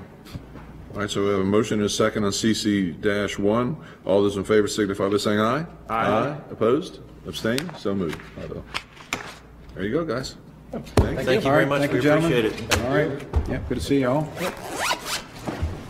We'll be Okay, straight next time we come in. okay, Commissioners, item number five on pages 26 through 27. Uh, This is for the Upper Shore Workforce um, Investment Vo- Board. Uh, They require uh, an operational plan uh, to be implemented in our local area, and this is the four-year plan for uh, Queen Anne's County, and this is the revision. I didn't include this entire plan in your books, but you did have a link to it in your uh, email that you received, so we just need uh, the president's signature on, or a motion for the president to sign this plan so that it is uh, effective. I move to execute the concurrent sheet for the Upper Shore Workforce Investment Board's revised 2022 to 2024 Workforce Innovation and Opportunity Act Plan submission. Second. We have a motion and a second. Any discussion on this item? Seeing none, all those in favor signify by saying Oh, aye. Hold on, go. Just, is this implement the new blueprint stuff? Is that what the, because we just did one of these last year, I thought, when, uh, Blueprint? It was in um, April of '21. was it? Okay. Yes. It's been a while, yeah. So it has all the, but the new blueprint stuff for WIB is in there, I'm assuming? Yeah, yes, Which is yeah. the reason the update's required, right? Right, Okay. that's right. Okay, so all those in favor signify by saying aye. Aye. Opposed? Abstained? So moved. Five. Commissioners, that's all we had in the book. We had two desk items. Uh, The first is uh, desk item number one. Uh, This is a uh, proposal to install some signing at the end of Land's End Road. Um, This has been um, an area where we've had a lot of um, uh, problems with um, people loitering after dark, and we've had a lot of complaints from the, uh, from the residents down there, and in conjunction with the sheriff's office to assist with their policing efforts, which is an ongoing effort down there, they've suggested that we put some uh, signs up that would prohibit um, parking, stopping, and standing um, at certain hours. And giving our sheriff's department a little more teeth. Right, because right now, they really can't enforce anything down there. Um, They're down there quite a bit, trying to catch the bad guys, as we, as we so, as we say, but uh, this would allow them to provide some enforcement actions at that location. Now, we looked at uh, various locations around the region, um, and we could go anything from dusk to dawn. I mean, the, the landings are open from, you know, 11 PM to, to dawn, so there's, it's a wide range of opportunities, so I think if we lock ourselves into a time, particular time, I mean, well, for, so if you do dusk to dawn, because obviously the time changes and.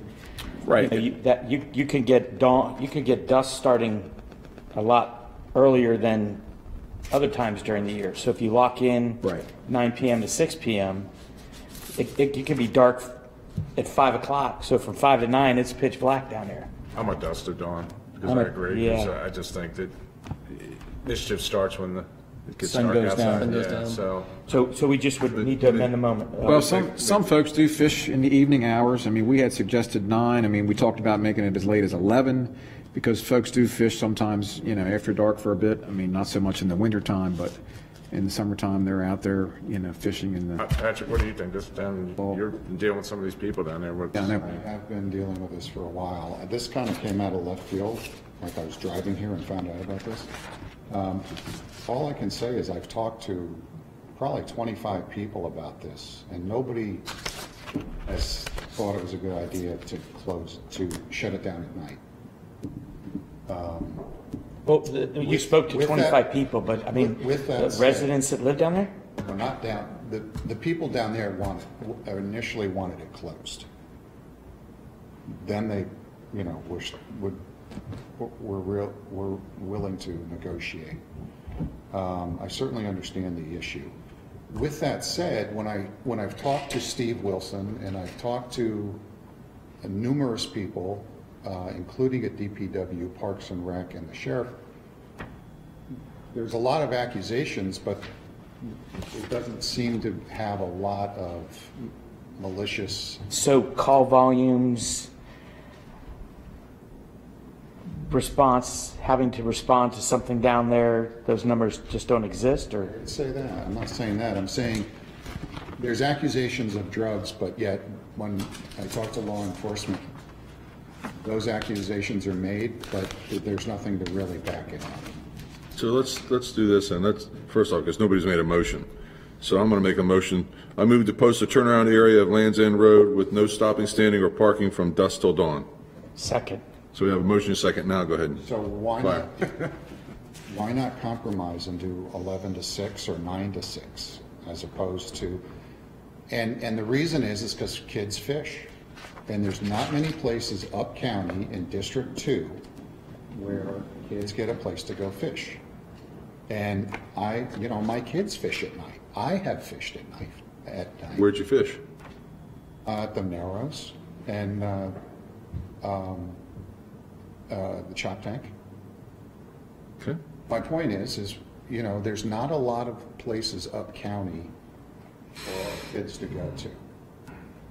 Well, We're shutting them out from an activity that they can have a place to go hang out. Well, I don't necessarily agree with that. I think that uh, when you say kids, are they old enough to drive? They go there? Or are they younger than that? And if if so, somebody must be bringing them there. So if you can bring them there, you can, there's, there's other f- places where you could fish. Uh, We've had complaints from the people that live at the end of this road and, uh, you know, with loitering and other things going on down there, and the sheriff has been out there, and he can't enforce anything without a sign. So, uh, dusk to dawn, I'm sure if somebody went there fishing and they weren't bothering anybody, nobody would make a call. You know, I, Right. I, I think that the calls are generated because the people that live there hear the hooting and the hollering, and, or whatever the case may be, because if, if I pull up and I'm quiet and I'm out there fishing by myself, all you're hearing is a splash of the fish. So, uh, So why don't we, why don't we compromise and start 9 to 6? And if, if that doesn't work out, then we'll go dusk to dawn. The only problem is you have to make up signs. Well, f- and also, there's a motion and a second, there's a motion and a second. Now, if you want to make a motion to amend it and, and other, you get other, you know, second and, and a pass on that, then we could do it. I mean, that's, That's what I'm saying, there's, there's a motion already out in a second, so. I don't know how to do an amendment. I don't Just, know. just making a motion to amend the Yeah. motion to nine to six versus dusk to dawn. Yeah. Make a motion to amend nine to six instead of dusk to dawn at Land's End. Okay, yeah. Yep. I'll second that. Okay, we have a motion and a second. All those in favor signify by saying aye. Aye. Aye. There you go, three to two. All right, so now, now motion, The motion's amended, so. all right, so the motion has been on the amended. All those in favor of the amended motion signify by saying aye. Aye. Aye. There we go. So it's nine to six. Right, nine to six. Instead of dusk till dawn. Correct. There you go. All righty, moving on. But what I will, as a caveat, can we uh, get some call reports there?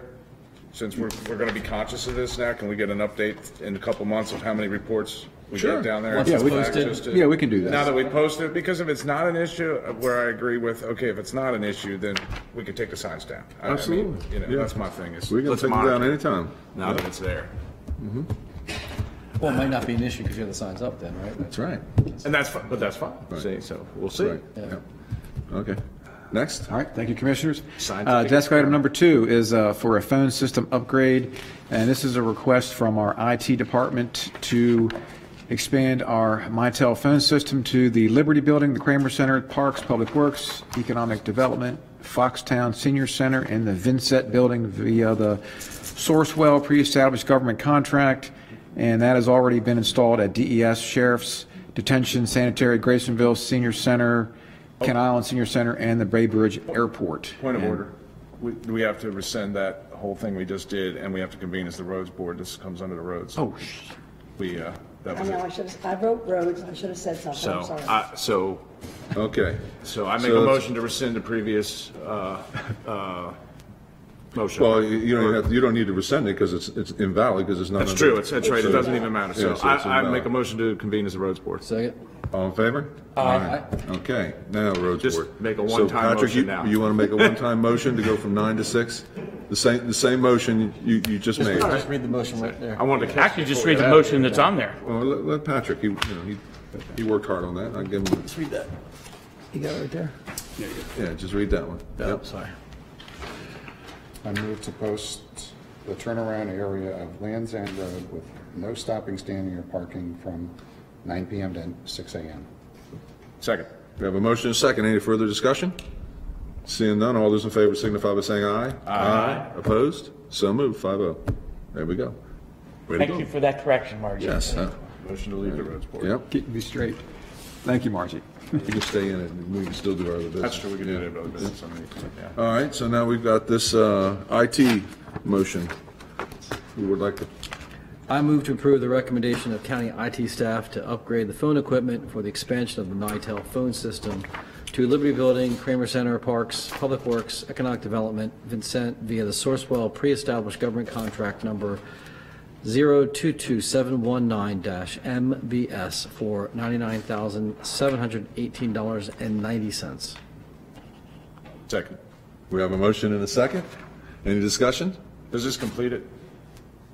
Todd? Uh, yes, this will complete it. Okay. Very good. Any other questions, comments? Seeing none, all those in favor signify by saying aye. Aye. Aye. Opposed? Abstained? So moved. Ninety-nine thousand, seven hundred and eighteen. I know, right? Coming right underneath the wire. All right, thank you, Commissioners. Uh, That was uh, $99,000 and, oh, um, I'd have to get that number for you. I'm not sure what that, what Yeah, the was total's a invested bit so more than far, that. but I can get that for you. Yeah. Yeah. That works. It hasn't been cheap. All right, Commissioners, that is all of the action items and new business we have for this evening. Uh, We can go to press and public comments, Yep, part two. yep. We have some, Thank you, Chris. Uh, I had a question, Commissioners. We had someone who emailed in in opposition of County Ordinance 2307, which you just agreed All we to do is introduce. introduce it. Should we We wait have it till? for two weeks. Okay. Thank you. That was all then. Well, they gotta, yeah.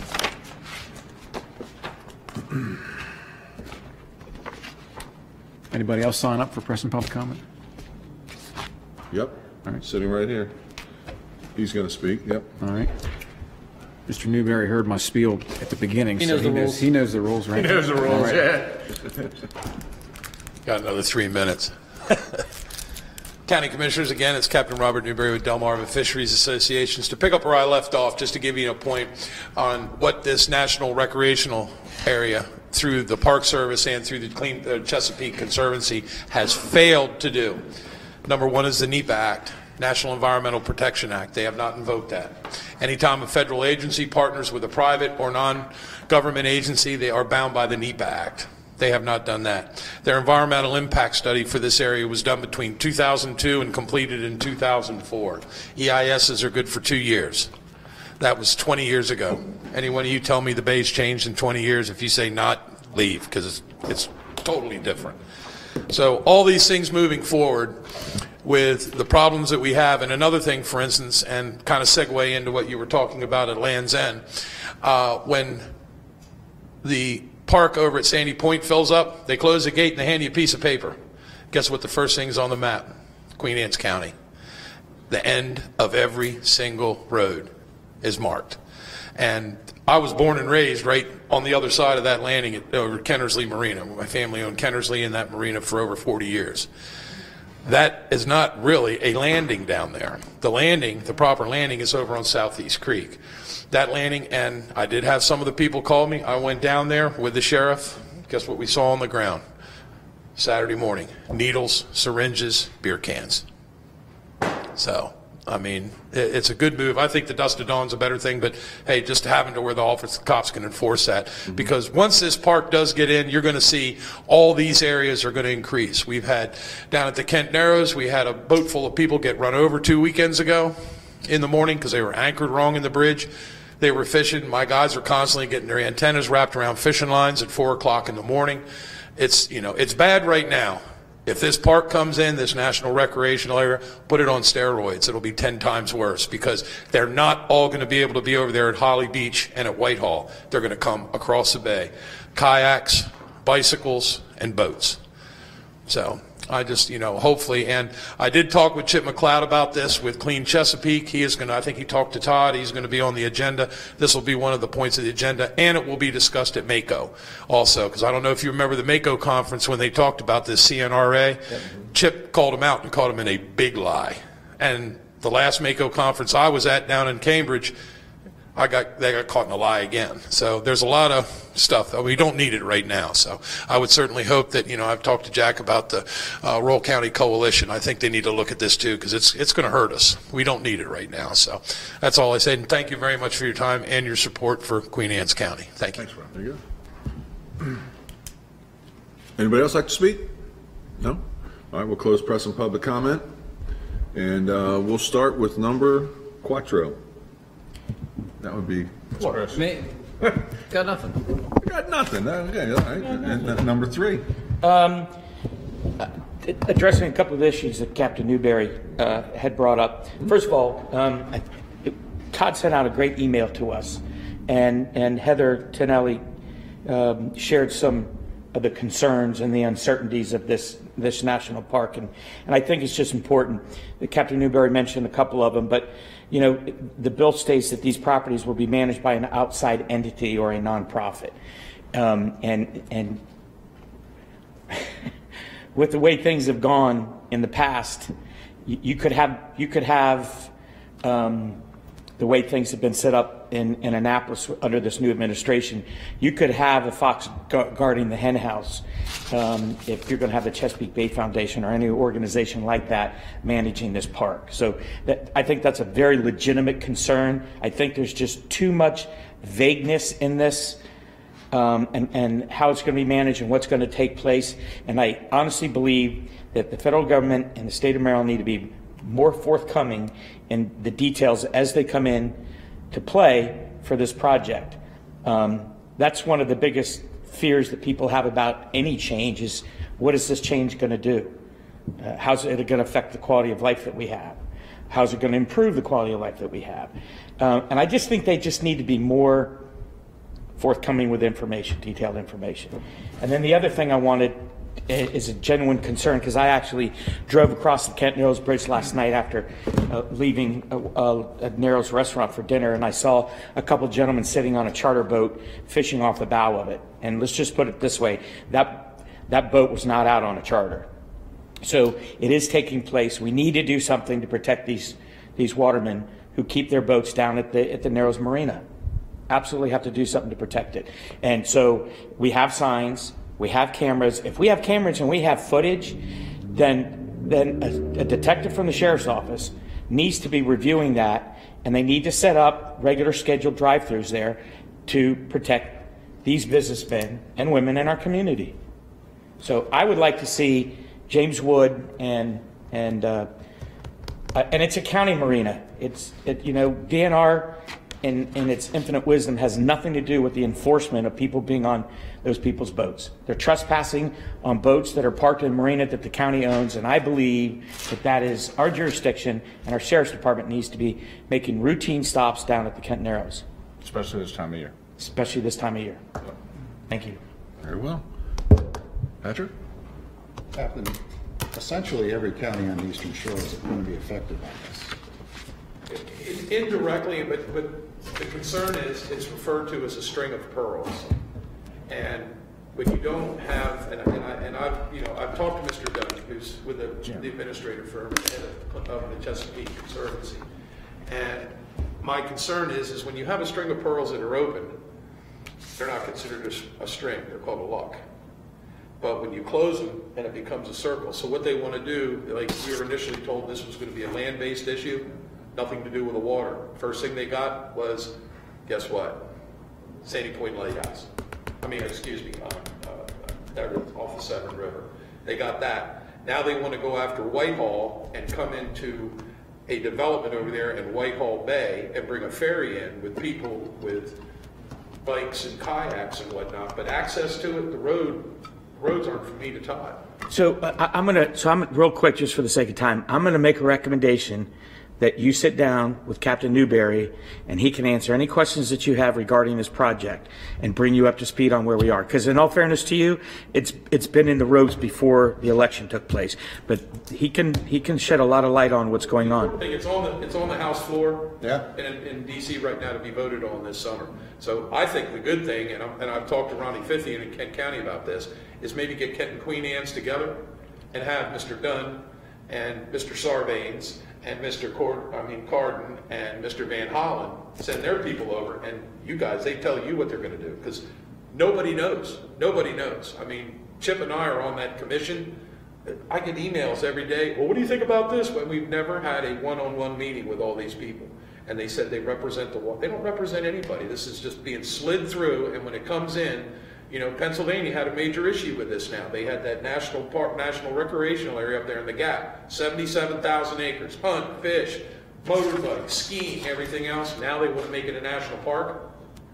Oh, they weren't supposed to. Well, now all that's gone. They did it out in, the- at uh, San Francisco Bay. And then Out there they- at Golden then they Gate, it was a national recreational area. Closing made it a park, now you can't do anything there.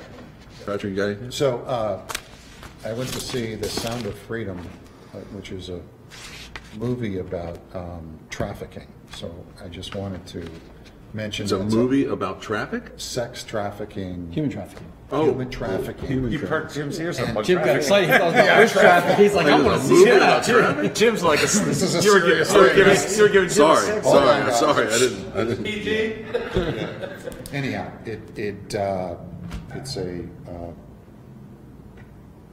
I would just, I would recommend going to see it.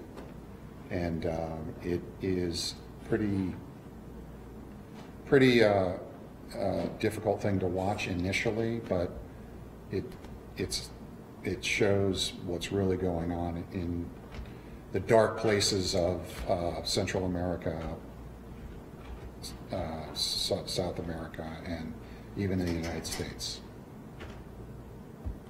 Anything else? Good? Jack? Um, so I guess I'm gonna, first I'm gonna congratulate Kristen and John on being the first commissioner hot spotlight guys. I mean, like I said, I was there when they first started that up and it's an incredible program and it's great to see how it's blossomed over the last seven plus years now to where it's at and all the volunteers they get out and all the hard work they put into it, their own time, their own money in most cases. So congrats again. Um, my concern on the parks thing, and I don't wanna kind of beat the dead horse, but one of it is with added people creates added law enforcement issues, in my opinion. Um, And right now, I think that would be one of our biggest issues is how do we handle an influx of that many people, say roaming in certain areas that are now not necessarily patrolled.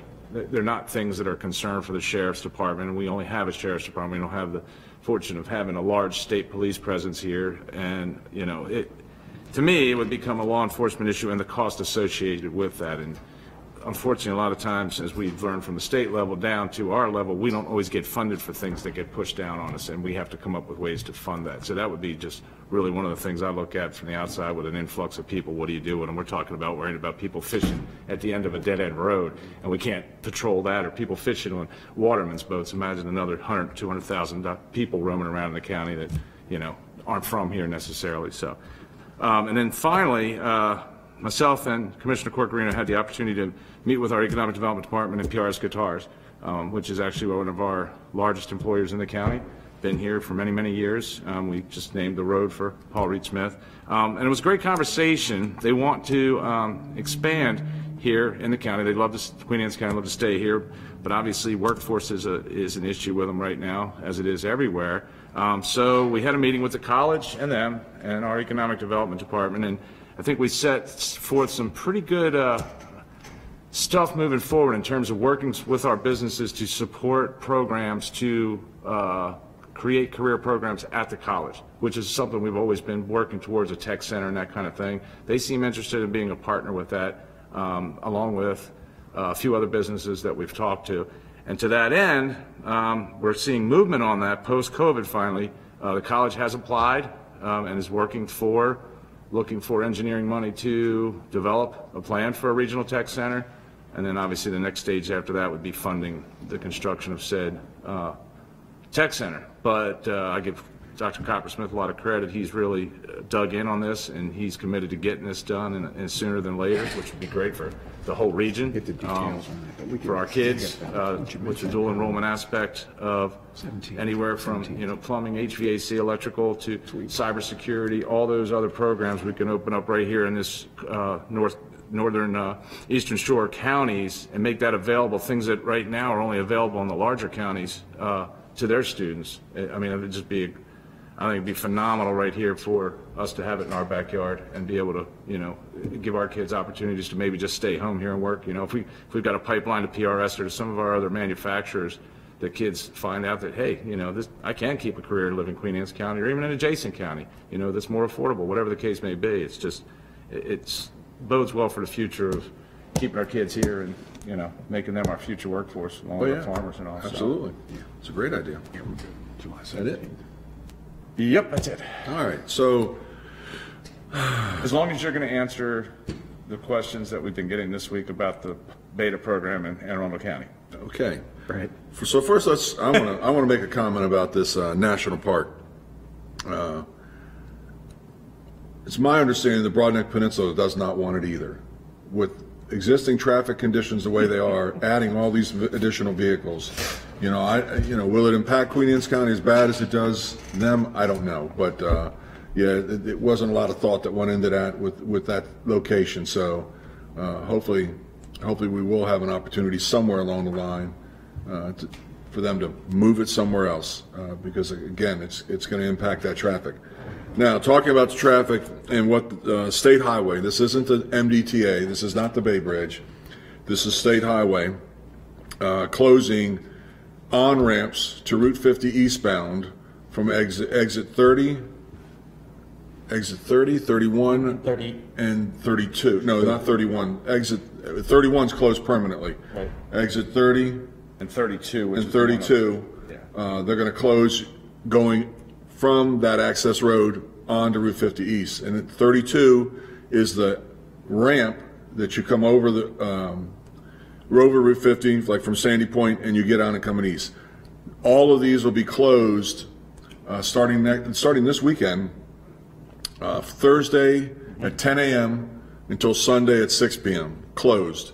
And for years, everyone's been told that you can't, you cannot close something for an individual that's going to the store or for an individual that's coming from New York. If, if one person can use the road, everybody can use the road. So the only way this works is by closing it. And it's a safety hazard.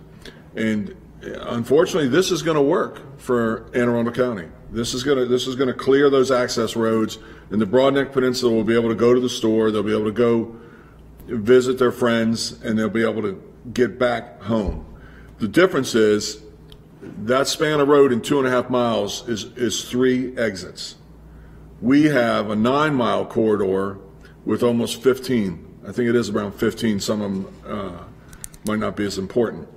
So to do that in Queen Anne's County, and believe me, we're going to talk about it. Uh, I brought back the Beach to Bridge plan. This is from 2019, and it's it's exactly what they're doing now. They're closing ramps, and it's exactly what we asked for four years ago. Let's close ramps. Uh, no, you can't do it because, and again, uh, we might have been asking for access only for local, but we can't do that. So we're going to have to sit down and have some serious discussions with State Highway. We're going to have to say, look at, because what's going to happen? Let's take, for instance, uh, a July 4th weekend, Labor Day weekend, and we have a 10 mile backup. Everybody's jumping off at uh, Winchester Creek and in Nesbit, and everybody's jumping on to 18 and clogging 18, where we have two of our very busy firehouses and a majority of all of our businesses on the Kent Island area, Graysonville area. So the minute we close these ramps, it affects our businesses. And that's where the give and take's got to take place. For instance, if I was in Easton and I live off of Nesbit, the crossover at 50 and Route 18 at the, at the outlets, that is already closed. That's closed on weekends, but now we need to have it closed. We normally were closing it on Sundays because all of our traffic really was Sunday nights. Well, as everybody knows, Saturdays are becoming a major issue now. Um, the state highway or MDTA is leaving, whoever get, whoever has more traffic gets the third lane. And we're going to talk about that tomorrow night.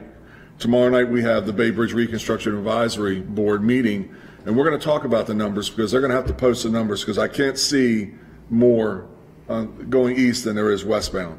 So anyway, so getting back to that, if I was in Easton and I wanted to go home, if we, I wouldn't be able to use Nesbit. It would be closed to me also. Only emergency services would use it, ambulances and emergency services. So then I'd have to go down to Winchester Creek. No, that's closed. I can't use that one. Then I go to the Kent Narrows. At what point do we say we're going to have a westbound ramp open? And that's where the discussion has to take place. That's going to involve you know, the, the public. And, you know, I'm, I'm thinking more along the lines of a town hall because everyone thinks we can just do this and this will go away. And it's just not the case. Everything we do causes another issue. So now we close those ramps. Okay, now we've got everybody off 18. Phil can go from his house to my house to the Narrows back to my house and he has no traffic. But the problem is we have to open up one of those so that anybody that's, that's got to sit in that traffic that can get off to get over to 18 that's a local resident. And, you know, I, I know that when I was on the Kent Narrows Development Foundation, Phil is now, uh, I brought that up, that we would close just one of their accesses, just close one of their, their westbound ramps. And boy, they didn't like that, you know. Because 'cause- wasn't that the idea was that you would force them that they couldn't basically circumvent the system? They would have to go back. Right. Eastbound and come back westbound Right, somewhere. yeah. So, you know, uh, unfortunately, I don't, I, I haven't been able to think how we're going to save it from Castle Marina to the bridge. Castle Marina to the bridge is the largest and the biggest challenge because that's always, you know, naturally the backup starts at the bridge and crawls to Castle Marina, then hits the Kent Narrows, and then it goes nuclear uh, all the way out to the, the outlets. And, and that's, you know, w- you know, now we're on call. Now we're saying, okay, now, you know, are we going to close it? Or are we going to, we going to watch it? And then when it gets busy, then we close it. All these questions need to be answered. But, you know, we need the state to come, you know, I mean, it's, it's their traffic problem, not ours. And, and we got to remember that. It's their traffic problem, not ours. Anne Arundel County, I, they're still going to have College Parkway jammed. They're still going to have Cape St. Clair jammed. It's going to be the learning curve. But uh, I, I honestly, last year when they put the red light up at that one ramp, it cleared up everything. You know, it was interesting. There was somebody had posted uh, recently, uh, maybe yesterday, maybe even today, that works at um, of Grumman. Works at Northrop Grumman. Yeah. And they're going to have to because that ramp's closed. Yep. They're going to have to go all the way down to Cape St. Clair and get in the back of the miles. line Right. and get back in line to be able to go across the bridge and go home. Correct. Yep. And that's what I mean. So everything you do, That doesn't inconvenience somebody. Correct. That's Yeah, just- you're, there's, there's gonna be a give and take, we, we Oh, all yeah. know that, but. I mean, let look at all the, look at all the, the residents here and, and of Kent County and Talbot County that commute. And now on Thursdays think they're gonna be able to circumvent the traffic and go down those accesses and they're not gonna be happy. Yeah. What, there's two questions that, that I'd like you to ask at your advisory meeting tomorrow night, just out of curiosity. One would be, and I know you're getting numbers, I'm just curious, I, I, I travel like you every day, Jim, so I see it. I don't see as many eastbound tractor trailers as I do westbound. Mm-hmm. And we all know tractor trailers, God love them, they are more of a traffic nightmare because when they have to stop and start, they can't do it like these little electric cars we got running around. Right. It takes them time to get back up to speed.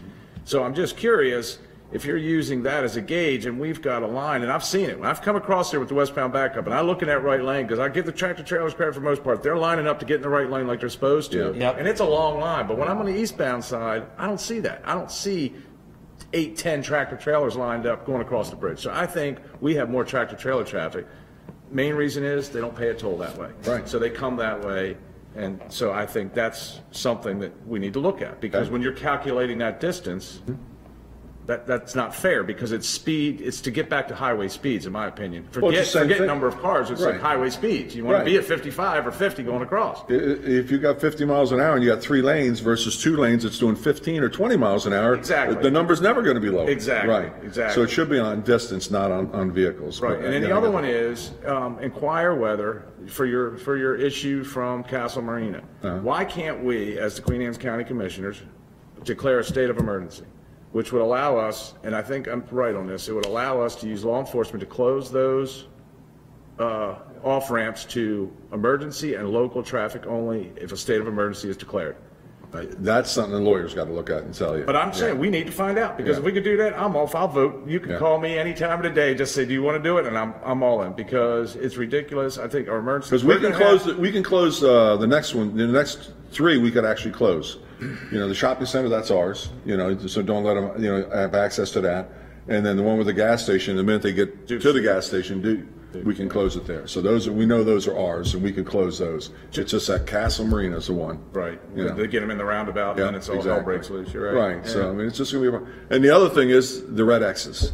Nothing drives people crazy. The- I mean, really, I mean, it's the most frustrating thing there is, and I hear it everywhere. Don't get me Is started on why the hell aren't the police out there giving tickets? And they are, They- you know, the MDTA says they are, but the problem is, they're never there when there's backups. Right. And when they're backups, they need you to just sit right at the X with their flashing light on and let that car come down and say, go ahead, I'll be your Huckleberry. Yeah. You know what I mean? And they won't. And- I just, you pull, start pulling them over. If Yeah. you see them in that lane past Yeah. the first red So, X, they're, they're you know, done, that's- over. Because you know what's going to happen? There's going to be a very tired, pissed off guy. Oh, yeah. And, and he's going to slide over and deliberately block that car, Mm-hmm. and then you're going to have a problem. You're going to have a fight, you're going to have, I mean, you're going to. Actually, I am that guy. Red X I means I- move over into the green lane. I, I, Phil, I'm going to tell you the truth. I will get in that center now. If, if I see him coming up and I read it, I will hug Slide that right center over. line and I'll make sure they can't get by. I mean, it's ridiculous. It You is can see- ridiculous. you can see it a mile and a half away. But these are simple things that they can do, and, you know, the public would appreciate that. You know, if they got to stand in line, okay, I, I'll stand in line, but I'm not going to let that guy, with New York tags or whomever, roll Virginia, down that. all them guys you see doing that. Yeah, no, that's- The, I mean, that's the biggest problem we have is it's, it's, it's the other. Virginia, Yeah. Jersey, DC is a big one. Yep. Uh, you know, you see them on Route 18 and, and they, they just jam up everything. And it's, it's, it's a problem that's getting worse by the day. So Jack, to your point about the, uh, the trucks, you're saying there's more going westbound. Westbound. And it's because of Middletown. Right. Sure. Oh, Bypass. No, we know why, and it's no, there's no toll. So will you, are, are you? We can actually get those numbers. Are you we- suggesting that we do a toll both ways? That's- Meaning, not. At our bridge. Double the toll. At the bridge. Yeah, going west and east. Yeah. You would have to pay a toll. People would I'm not- come this That, way. that was even brought up. Well, it's electronic now. So Right. before they didn't Easy. want to do it because they had to stop your vehicles. Right. Now, but it takes an act, put a- it's just act put a reader on the other it, but- side. Yeah. No, Put a reader is. on that side. Yeah. Yeah. Well, I just think at the end of the day, we're gonna have to take more drastic action, because it's, the problem, uh, it's, it's, it's Wednesday to Sunday, Monday morning Thursday's the new now. Friday, Wednesday the no Thursday. Well, Chris brought it up. Me and him talked about this probably a year ago, whatever. It was, it's the post-COVID hangover where people can work remote now two days a week. So what they're doing, if they got a place at the beach, they're going Thursday, Friday, Saturday, Sunday, and they're all coming back Sunday because they got to be at work Monday, but they don't have to be at work Thursday, Friday. Yeah. You know what I mean? So, Yeah, but well, anyway. believe me, it's, it's, it's going to get interesting, so. All right. And hopefully that, you know, the legs don't get taken out from underneath of MDTA. Uh, the major concern is, you know, the, the phase two of the NEPA, not only does it tell you where the bridge is going to go, if it's going to be a bridge or a tunnel, it also tells you how they're going to fund the project. And we, we need to do everything we humanly can to Get that protect the NEPA funding Yeah. for this project. So, and that's a, that is an Eastern Shore problem. And we, you know, we need to keep Eastern Shore counties engaged. Yep. So, with that being said, Uh, make a motion to adjourn. Second. all those in favor? Aye.